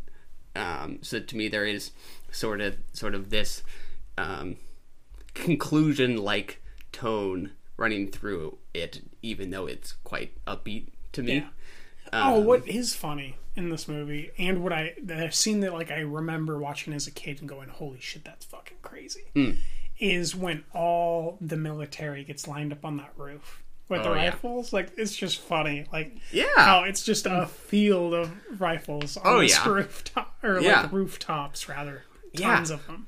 Yeah, and and again, a weird tone. Like it doesn't. It's not like an oh my gosh moment. It's like how are they going to get out of this? Because you kind of assume they will somehow. Are they? It's weird. Yeah. Um, it's You know, they still can't run out not the back. It's still not um, intimidating, really. I don't know. It's kind of intimidating. It's just it's it's funky how it um, has these moments of of danger that don't feel that dangerous somehow. That's maybe the most interesting thing about the film in retrospect now that we're talking i- is the tone Yeah. and how it never really commits to any sort of a tone.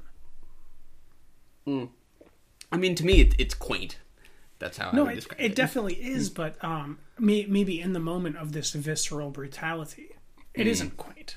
Yeah, gotcha. So it's it's this overall tone. Like, what exactly is the is the tone there? And um, just thinking about it more broadly, it's interesting to consider it in um, contrast to culture at the time Yeah. when it was coming out. Just that the the bigger conversations about this film are maybe more interesting to me than the smaller conversations. Yeah.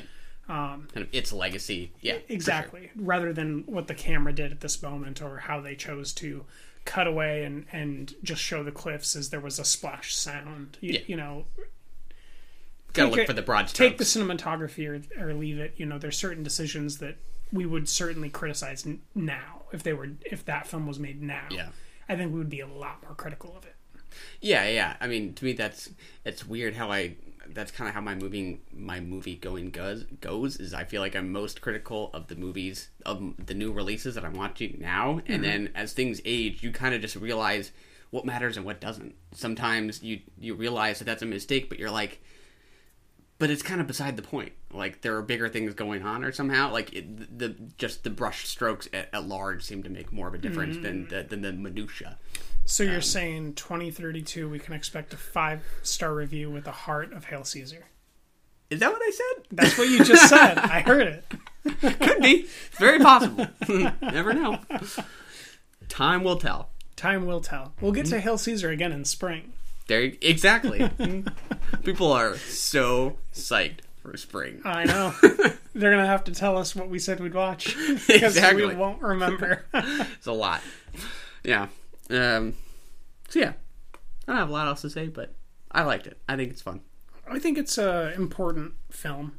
I I think it's a good film. I just don't think it's great. Um, and most of its most of what I'm interested in about it is more extra textual rather than what's Yeah. encapsulated in it.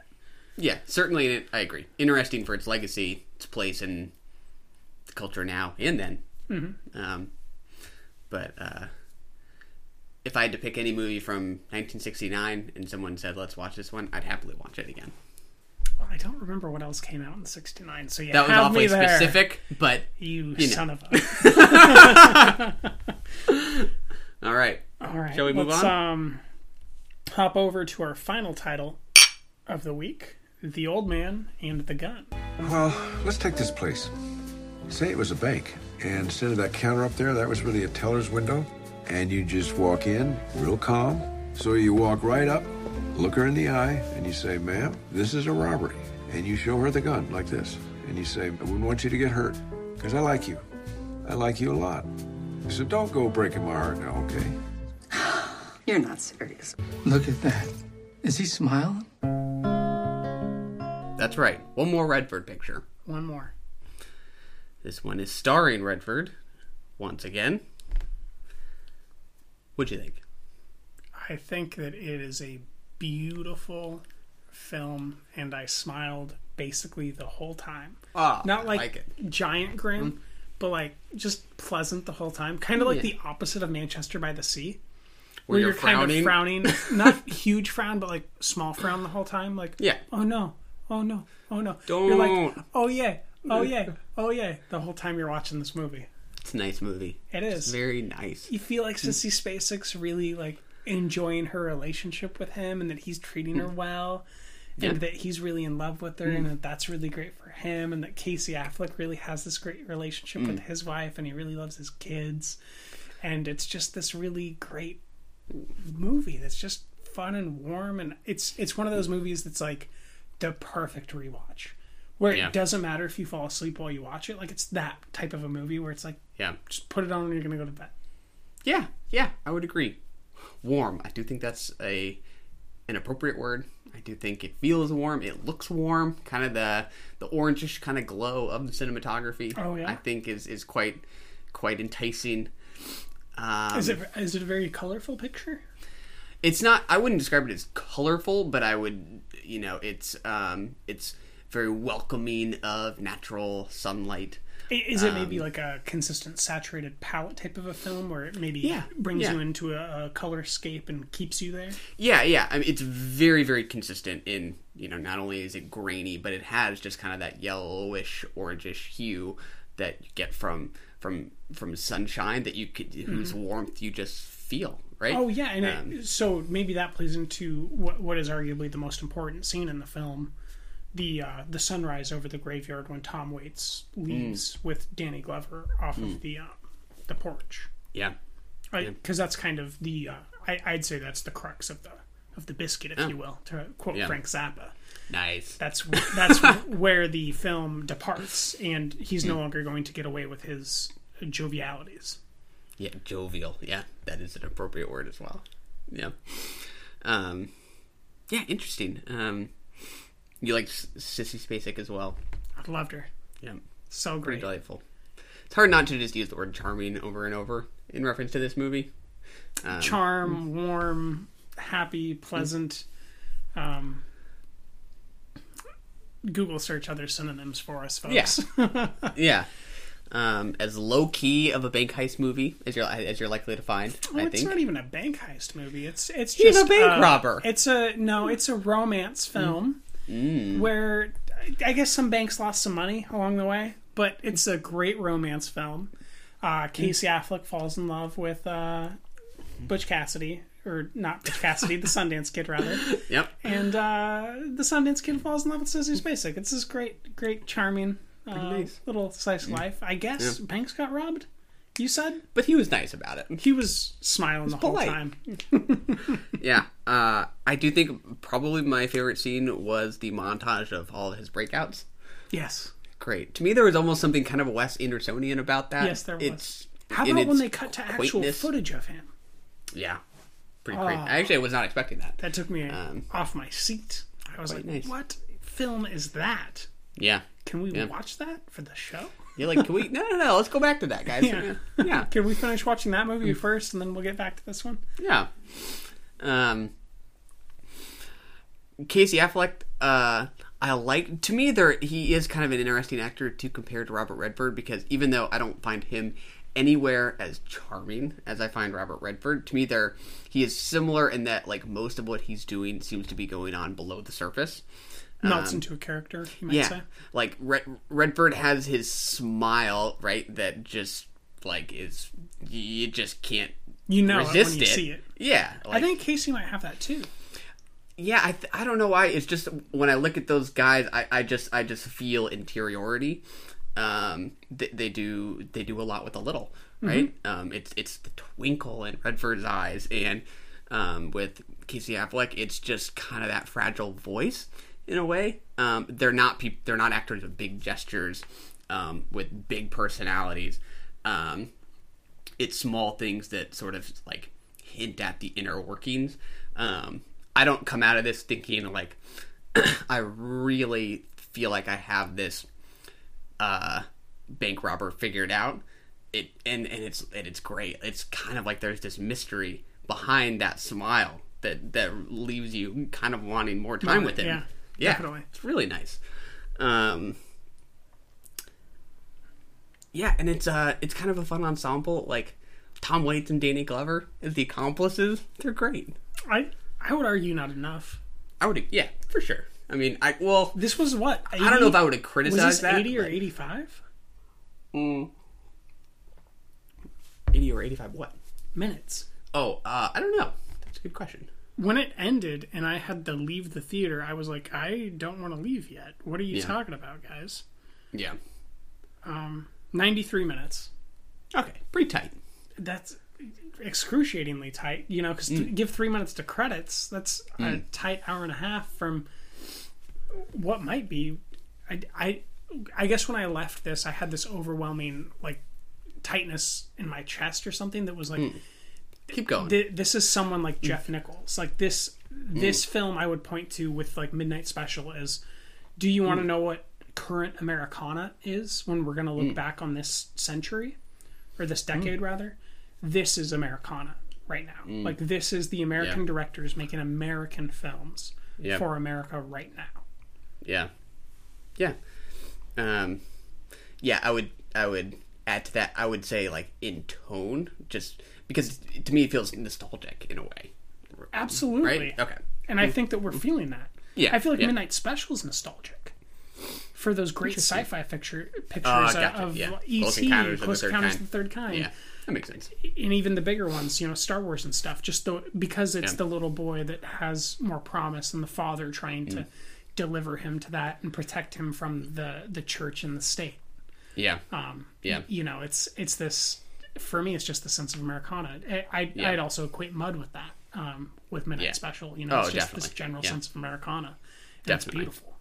Yeah, yeah, um, yeah. It's just it's it's just super mellow. Even at the moment when I finally thought that the uh, dramatic tension was going to be like turned up, it just somehow somehow got like even like more mellow. Like there's the one Right? chase scene That totally uh, messed with my head yeah.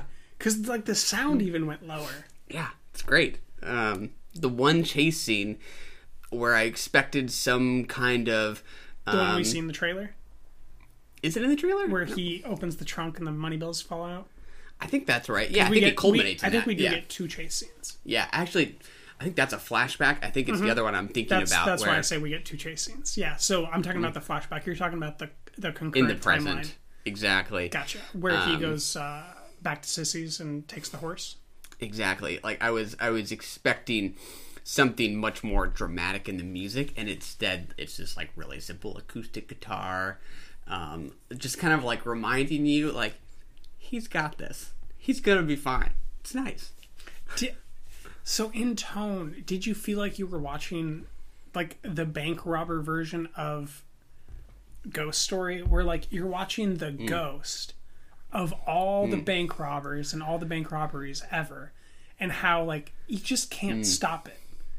The bank robber is always going to rob banks, and the guy that tries to stop him is always going to try to stop him. And the federal government is always going to get in the way of the guy who's about to stop him and actually catch him. And they're Yeah. going to catch him through some other way that's slower. And it's not going to actually last. And then they're just going to Mm. Yeah. continue the cycle. Like it felt like that weird, It like is, endless yeah. cycle ghost story Yeah. of a bank robber. Yeah, yeah, it is. It is funky to compare the the two movies because of how different the content is, but in just kind of in feel, they somehow still feel kind of of, of one of a kind. They feel like the same to Um, me. Yeah, um, which uh, the the only criticism I've heard of either of these films, um, I like A.O. Scott, who writes for the New York Times pretty well. His only criticism, he says he likes all of David Lowery's movies, but um, he feels like sometimes his frames are a little too fussed over. Um, and I think that You is kind of the right of the word. scene? Yeah, and his compositions, um, uh, that they they just seem to need a little a little air or something like that. Perhaps they're just maybe just a little too neat or manicured or something like that. And I do think that's Hmm. kind of interesting. I can like, think of moments where I think of that, but I don't know if I'd think about that generally as Hmm. criticism that I'd hold. Because if he didn't do that, then your criticism might be that he's not framing well enough. You, you know, It's true, but I think that's like I don't really have any problem with this movie, but I think there is something there. Like there is going to be, I think there is a movie in him that's going to be a five and not a four. This was this is a four for me. Me too. Um, Ghost Story was four and a half, I think. To me, there is just a perfect five that, that he's going to come at us with. Yeah, that seems to just have like a little more like possibility to it. Um, Or maybe a little bit more character driven. Yeah, Where maybe well- an actor's face takes over more. Because this is a film where it's very much restricting these great actors to Mhm. characters. yeah. So you're Yeah. not getting this close up where they're kind of defining the picture the way that maybe Yeah. you'd think about in like The Departed, where we get Mhm. close ups on Mark Wahlberg or um, uh, Leonardo DiCaprio or uh, Jack. Shit. Jack. Not Nicholson. Jack. Yeah, Jack Nicholson. Yeah. You know, we're getting these super tight close ups where kind of their Mm. emotional changes direct Mm. the picture's tone. Mm. It seems like the picture's tone directs the characters more Mm. with him so far. And so I think that maybe a really good um, actor like a John C. Reilly or a Joaquin Mm. Phoenix taking over and getting a bunch of tight, close face ups. Yeah. could shift that in a way that you know Rooney Mara eating a pie didn't. Yeah, yeah. I think we're I think we're talking about the same thing. We're just kind of like getting there in different ways. Yeah. Um, you know, to me, I think about um, uh, someone like PTA. Like you, you see the meticulousness to That's Paul Thomas Anderson, folks. that it is. Um, you see the meticulousness like in the direction, Mhm. but somehow at the same time, it feels like these characters are just coming up with these things as you're watching them do it. Yes. Whereas the old man at the gun, everything I see, I love, but it doesn't really ever feel like it's going to happen any other way than exactly how it does. Does that make sense? Like it's just lacking a bit it, of possibility or something. Do you think that while you're watching it though, you already know it's going to happen? kind of be- because of how the style is uh, while it is so nice it also suggests to me how sort of tightly controlled um, the the film as a text is Okay. There was this point kind of near the end where it lulled me into this sense of he's going to break out. And then they're sitting at this table, and all of a sudden the music either does a really hard cut or fade out. And it's just like, oh, you just threw Mm. the audience into lurch. Like you're at the top Mm. of the roller coaster looking down at a huge Oh, drop now. So they- so because Sissy yeah. asks him, what if you don't break out? Mm. And he doesn't yeah and that for me just Mm. that shift after we just watched the montage that we just talked about that was so great Yeah. of him breaking out of all these prisons and the fact that he doesn't do that yeah that certainly threw me for an unexpected loop it doesn't really Yeah, change the outcome of the film Yeah. but in the moment i was so caught up in the moment that i was very surprised that that was what what the character Yeah. chose to do yeah yeah that's interesting uh, yeah a moment of maybe some some looseness to it yeah Um, I could see that. Um, you know, and it's the kind of thing that over time, like, I might just not care about. You know, I might watch it again and be like, fuck it. This is just too damn nice to not be a five. Yeah. But, um, 20 years yeah. it's going to be a five yeah, it, it that, that can happen. Um, uh, I just, I just think, like, he's got even better stuff ahead of him. Um, something Oh, I with agree. something that will, you know, surprise me even more.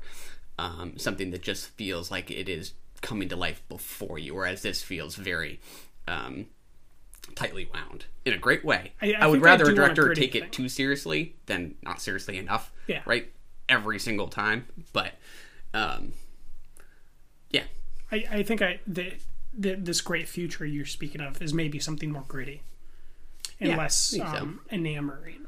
yeah, Um, so the one thing that I just want to get back to before we move on from this framing idea that you brought up, yeah. um, in the diner when him and Sissy go in there, um, the camera slowly shifts Mhm. over and we get the bar, Yeah. and this happens about three times pointlessly. And we're Mhm. looking at this bar, and if you're me, you're trying to discern why why we're looking at this. Yeah. Yeah. And it's pointless. Three times in a row, I think. And then the fourth Mm. time, Casey Affleck's there.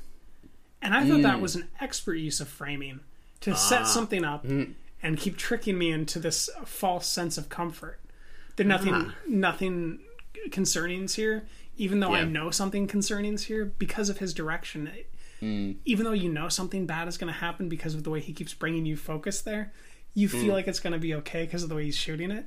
Yeah. And then yeah. when it happens, it's okay the way that the confrontation Mm. goes, but it's not okay yeah. at the end of it. And that's kind of, I guess, the film. It's Yeah. okay, but it's not okay. yeah, yeah, exactly. Um, yeah, I don't remember that specific moment, but I could totally see that. You Um, don't remember when he convinces his wife to not hire a babysitter and they go out to the diner? Well, I remember the confrontation in the hallway. I'm, I don't know. Yeah, but I, I, So, I don't want to. Do, you I don't want to react just because, just, because. You know, Yeah, I don't remember yeah, those yeah. specific cuts. Yeah. Do you perchance remember when they were uh, the first moment that they go into the bar or to or the diner together, him and Sissy? At the start of the movie? Yeah. Okay. Yeah. Okay, Do. so in that scene, we actually get a slow pan away while they're still talking. Gotcha. And it goes over everybody at the other tables. Gotcha. And it settles in on the diner bar for about 20 seconds. and we still hear everything they're saying, and the focus is somehow on them uh, with Yeah. the audio. But we're looking visually, and there's nothing there. And and for me, I was Mm. like, why are we looking here? Yeah. And he does that two more times. Gotcha. And eventually, at the end, Casey is sitting there at the end of the Ah, bar I see. in the diner. Got it. Okay, so this is way before the actual yeah. confrontation. So this is Oh, a, okay. a slow framing setup that I thought it. the Yeah, deliberation nice. of his framing was very expert. Mm, that's nice. So maybe I'd I like push that. back a little bit against A.O. Scott, but he's probably Mm. right. It's just Mm. there's a few moments where maybe it's great. Got it. Yeah, that's interesting. Yeah, the those cuts sort of leading you to what they ultimately show. Mhm. That's nice. And, a little and this slow sense of trepidation, but like comfort at the trepidation, just Yeah. because of the way he's shooting these scenes so sumptuously. Yeah, you're you're probably seeing Redford smiling as it happens, Yes. but there's some suspense through the edit. That's Exactly. nice. Nice touch. I like it. This is a good movie. It is a good movie. I would encourage anybody to see it. Really, really anybody. Like I can't think of like a type of moviegoer. Well, is there Someone a that type of only loves horror. Yes. There is a lot that I wouldn't recommend to somebody who only loves horror. Correct. If you only love horror, this is too nice of a movie for you. It, Don't do yes, it. It's it's too nice of a movie for Mm-hmm. a few folks. Otherwise, it's just a real nice, pleasant lurch through time and space. I agree. Uh, it's it's very much like Ghost Story, but a lot more approachable. Um, yeah. Oh yeah, definitely. and I think it's perfect for every single demographic, probably over twelve. Yeah, and I think if it is Redford's last picture, I think it's a good bookend. It's a good bookend, but I hope it's not. Me too. Fingers crossed. Final statement: His best picture is still "All Is Lost" Ooh. by J.C. Chandor. Ooh. The okay. end. To Redford. To Redford and to the Deuce. Look at you. Look at you. Look at us. Bound for glory. Who would have thought, right? The Deuce. Shall we discuss episodes Three, and four, of Le Deuce. We can try. Great show. Um, we watched three, four, five, and six before we began this discussion because we're recording two podcasts today. Yes. Um, and it's hard to remember where one begins and where one ends. Because the specifically the ending of six kind of changes the whole scope of what's happening for me. I would agree. Uh, specifically, a certain locker room spa scene with a Oh, yeah. certain character and what we begin to learn about him Yep. uh, completely compromises what I. It doesn't compromise it, maybe, but it shifts the perspective of Oh, yeah. what exactly the agendas are of the city. Yeah. Yeah. Change. Yeah. Absolutely. Um, so in three and four, just I'll start with gripes. Oh, Not enough okay. James Franco. This is bullshit. He's got two characters, and I maybe saw twelve to fifteen minutes of screen time of him between two hours of a show. Hmm. Uh, bullshit. Just I can't tell if this is like straight, like you're like I'm literally knocking this, or if this is sarcastic. No, Like, I'm I'm like, actually it. legit. I'm, okay. I'm legit. Like I did not enjoy watching this show without um, some sort of a backdrop of serious drama or plot stuff going on with him. It's like he's just the the doorman at this point, Mm. and I I'm not enthused at all Hmm, with really? with this Interesting. turn of him just being the backdrop. Huh. Interesting. Okay. Wh- Where are you at with three and four? Do you remember the three and Um, four plot line at all? Yeah. So, so episode three is where I think she gets a reward. Lori goes to L.A. Yep. Um, which um, an interesting plot thread. It's kind of a tricky episode or show to talk about because there are always like five plot threads going on at once. Like yeah, these it's definitely characters doing too much cutting. Oh, I disagree. I was I was going to say the opposite. I was going to say like I enjoy how um even it is in its attention to all these different plot threads that to me come together quite nicely. They sort of brush up against each other, but they don't all necessarily intersect um, in a super uh, obvious way. See, I don't, I don't mean like, I, I don't want to say it's overall bad, Mhm. but I, I do feel like I'm watching like a full season of Game of Thrones in one episode, where it's Mm. like there's too many characters here. Oh, I There's love too that. many conflicting plot lines. Love it. and it's it's really just like there's so many conflicting plot lines, Mm. but none of them are James Franco. So I'm just Mm. out to sea, pissed off because there's not Mm. enough James Franco seriously being taken. Mm. Yeah, I would agree. There are many. I, I wouldn't describe describe them as conflicting. I I am usually equally satisfied when they shift from one character to the next. Um, uh, I liked I some certainly of the have my favorites. yeah. yeah, yeah, yeah, that's fair. Um, I, I'm kind of blending three and four, but I think in both of these is just where we're starting to get more and more footage of um, Candy making her movie, her born Little Red Riding Hood, and Um, uh, I don't know if she's begun. I don't think she's begun production until episode five. that can't be right. Three and four is where I think it's in three that we. Um, I think episode four her- is where she sucks the guy's dick to get money. Is that right? That could be. Um, it's it's uh it's it's in you know either one of these episodes that we start to see her playing with, um, you know, filmmaking technique, right? Mhm. Uh, well, it's episode two ends with her uh, cutting this film so that the woman's orgasm i- is really um, powerful. I Yeah. guess visually. yeah. So Um, she's been doing it kind of this whole time, and Yeah. that's definitely one of the most interesting things about this show right now is her Yeah. filmmaking. Yeah. Um, yeah, I thought it was kind of humorous when uh, I think the pimp's name is Cece, who comes up with the uh, POV shot idea. Mhm. It's actually on the set of a different porno. Mhm. He's like, Yes, make this I- from the perspective of the pimp. Yes. Uh, and he thinks he's so clever. Um, a- a because funny the touch. asthma guy is breathing too hard. Exactly. Yeah, so I think that's Yeah. the end of episode four. So Candy's still working and hasn't been signed yet because I think episode f- five is when they're considering Candy for Little Red Riding Hood. Do you remember Gotcha. when they're going Yeah. through the headshots? Yeah, you're right. Okay, so I think the yeah the scenes I'm thinking of are her just working on some other stuff. Yes. Um, And she, um, uh, yeah. I think episode four might be where uh, the um, African American prostitute finds out that she's being paid half the rate of the Yeah. white prostitute. Right. Definitely. Um, yeah. I, or I, rather porn actress at this point. I don't know what's going on or how Yeah. to express what these jobs are in the yeah, sexual it's complicated. world. um, there was that scene where she's shooting Larry in a prison cell.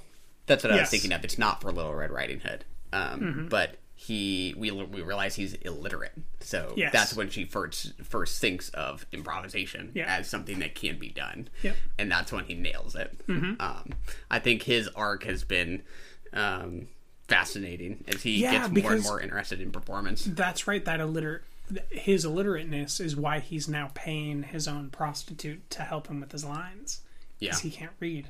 Yeah, yeah. I, I guess I didn't think of that yet because I Yeah. watched those episodes this morning. So Yeah, yeah. Um, to me, he's been a, an interesting character. He was one. To me, he was one of the most repugnant in season one for how he treated Darlene, Mhm. um, and he's now gotten totally swept up in his own Ego. stardom and Yeah. ego. Yeah, ego, not stardom. He's not a star yet. It's his ego and what he thinks he's capable of as a performer. Mhm.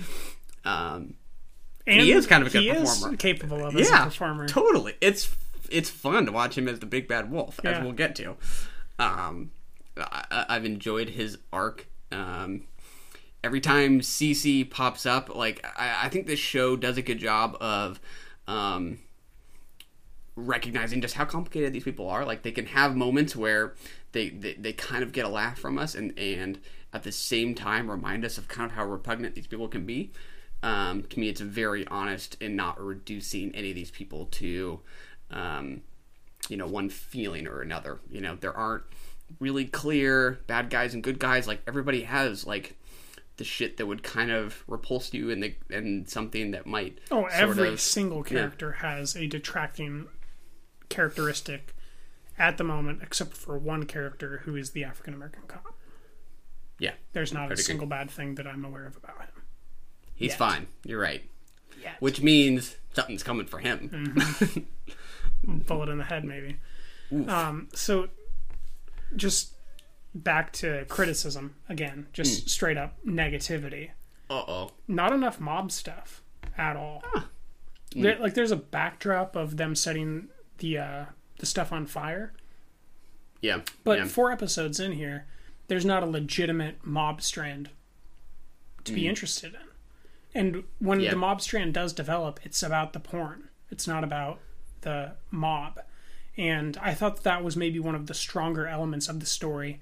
The Hmm. the way in the first season how the mob was interacting with um, the prostitution on the street, or how how their businesses were commingled, um, and, and how the money was kind of arriving from the same places, and then how separately the theaters were porn theaters.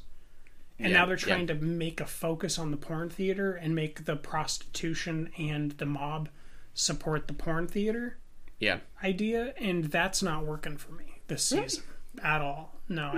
I I really miss the James Franco plot lines with the mob Mm. because now he's just relegated to a side character that shows up and takes money or that has a wife or Mm. that's going through extramarital problems with uh the, the girl that he's dating from the bar like it's Yeah. just not interesting it feels like melodrama like Mm. relegation to melodrama and the mob is Mm. no longer and and uh, you know i'm no longer seeing that Scorsese element in the show which is Mm. what i really liked about the show in season one Mm. Yeah, to me, to me, it is much more slice of life than Scorsese. I would agree. I mean, Scorsese is interested in big moments. I don't think of this show as one of big moments.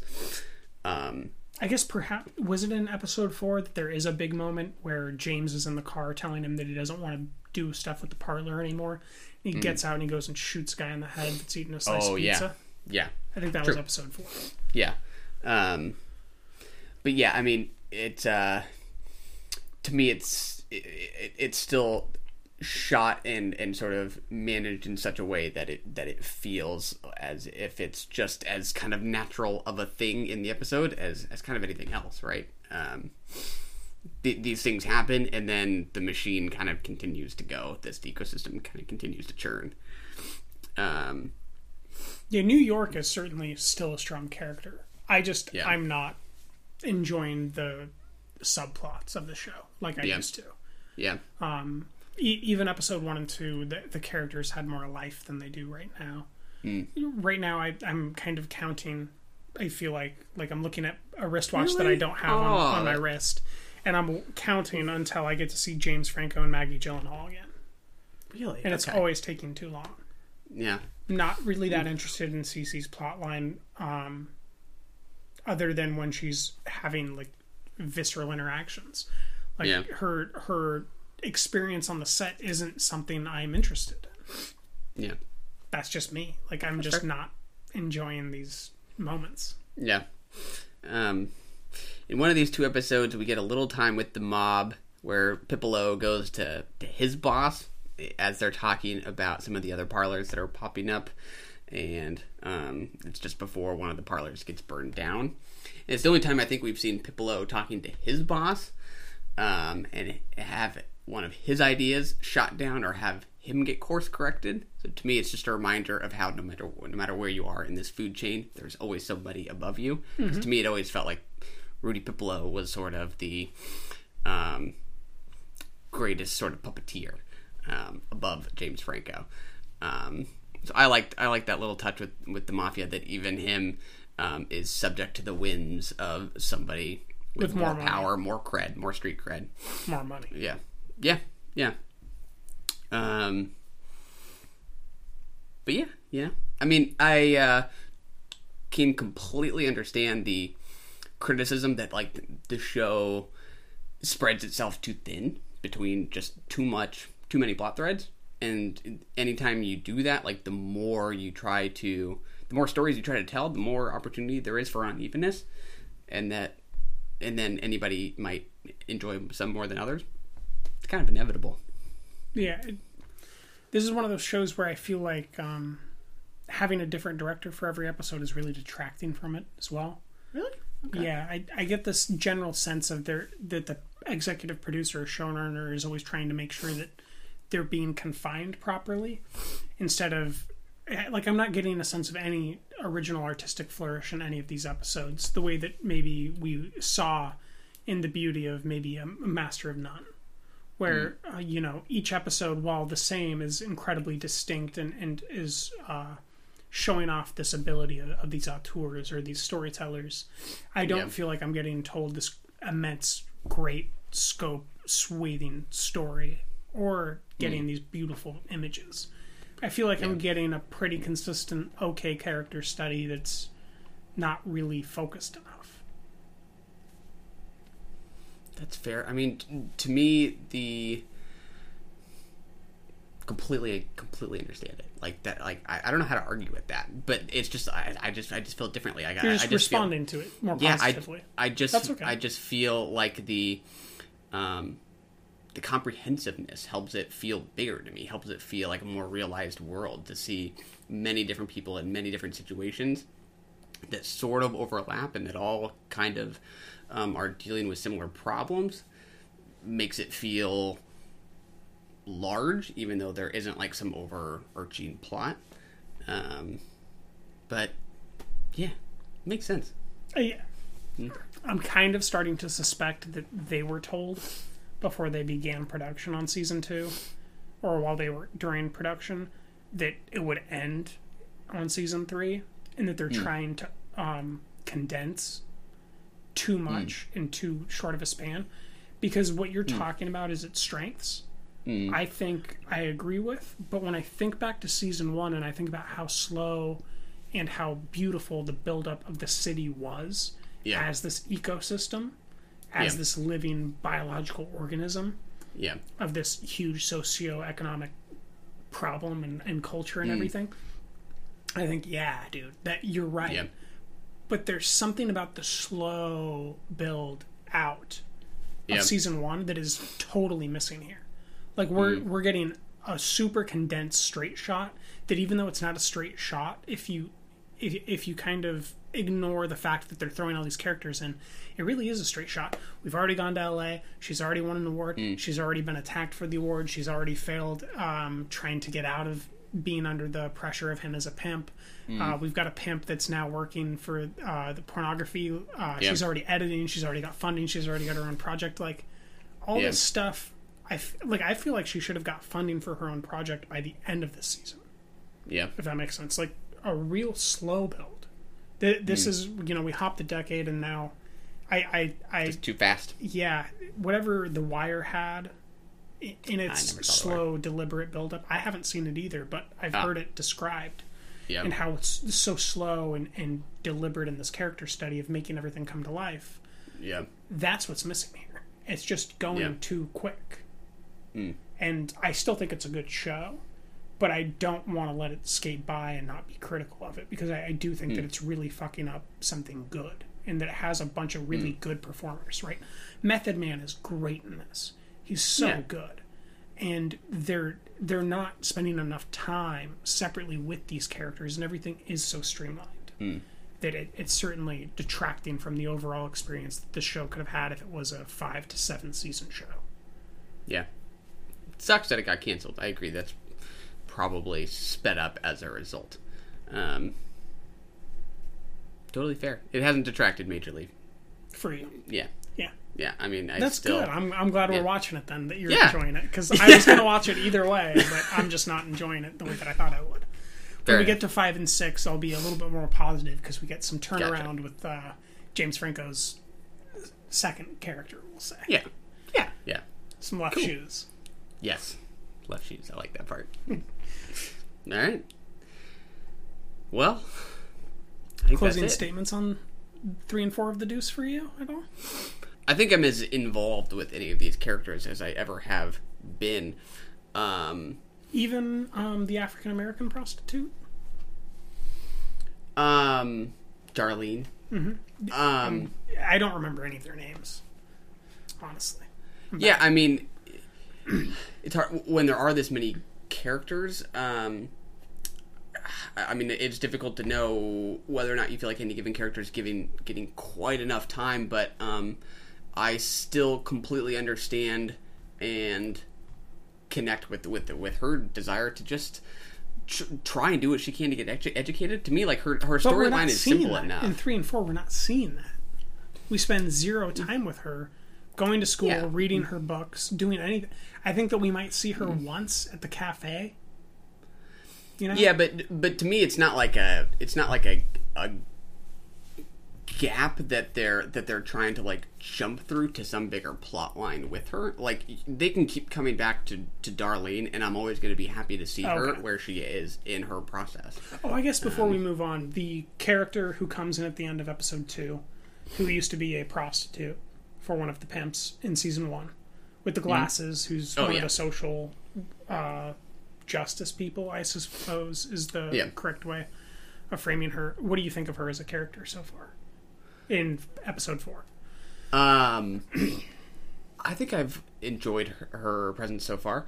Um, I am always a little shaken for her when she does come across Cece. I mean, Cece was so unbelievably miserable to her in season Brutal, one. I completely connect w- with her. her multiple yeah, times. I completely connect with um, her character's um, kind of residual trauma and and um, determination to kind of overcome it. It's worked for me. Okay. Um,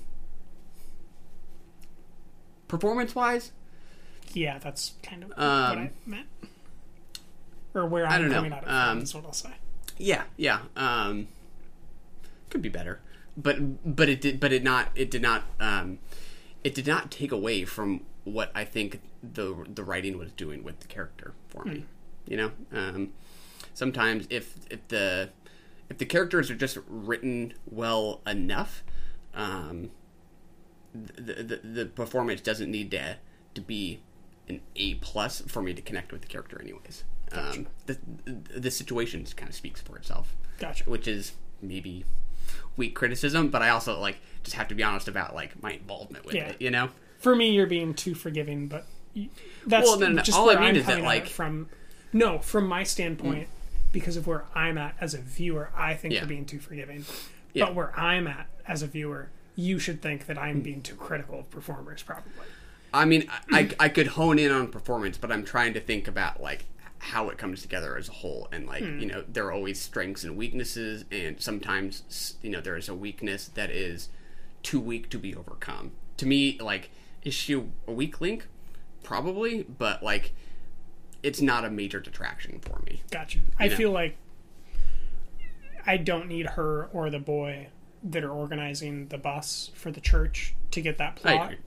I, I think that that plot's just as good if she goes and deals with some sort of a priest and gets the bus lent out by the nuns or something and and starts putting together a smorgasbord of, of women that are still prostitutes that um, figure out how to do that or ex prostitutes or brings in candy on the bus for Yeah. how like it just I think that um, performance wise this is one of the weakest points of the show. Fair enough. I won't argue. Run! Go! Get to the chopper! We have to go. I'm coming with you. That was brilliant.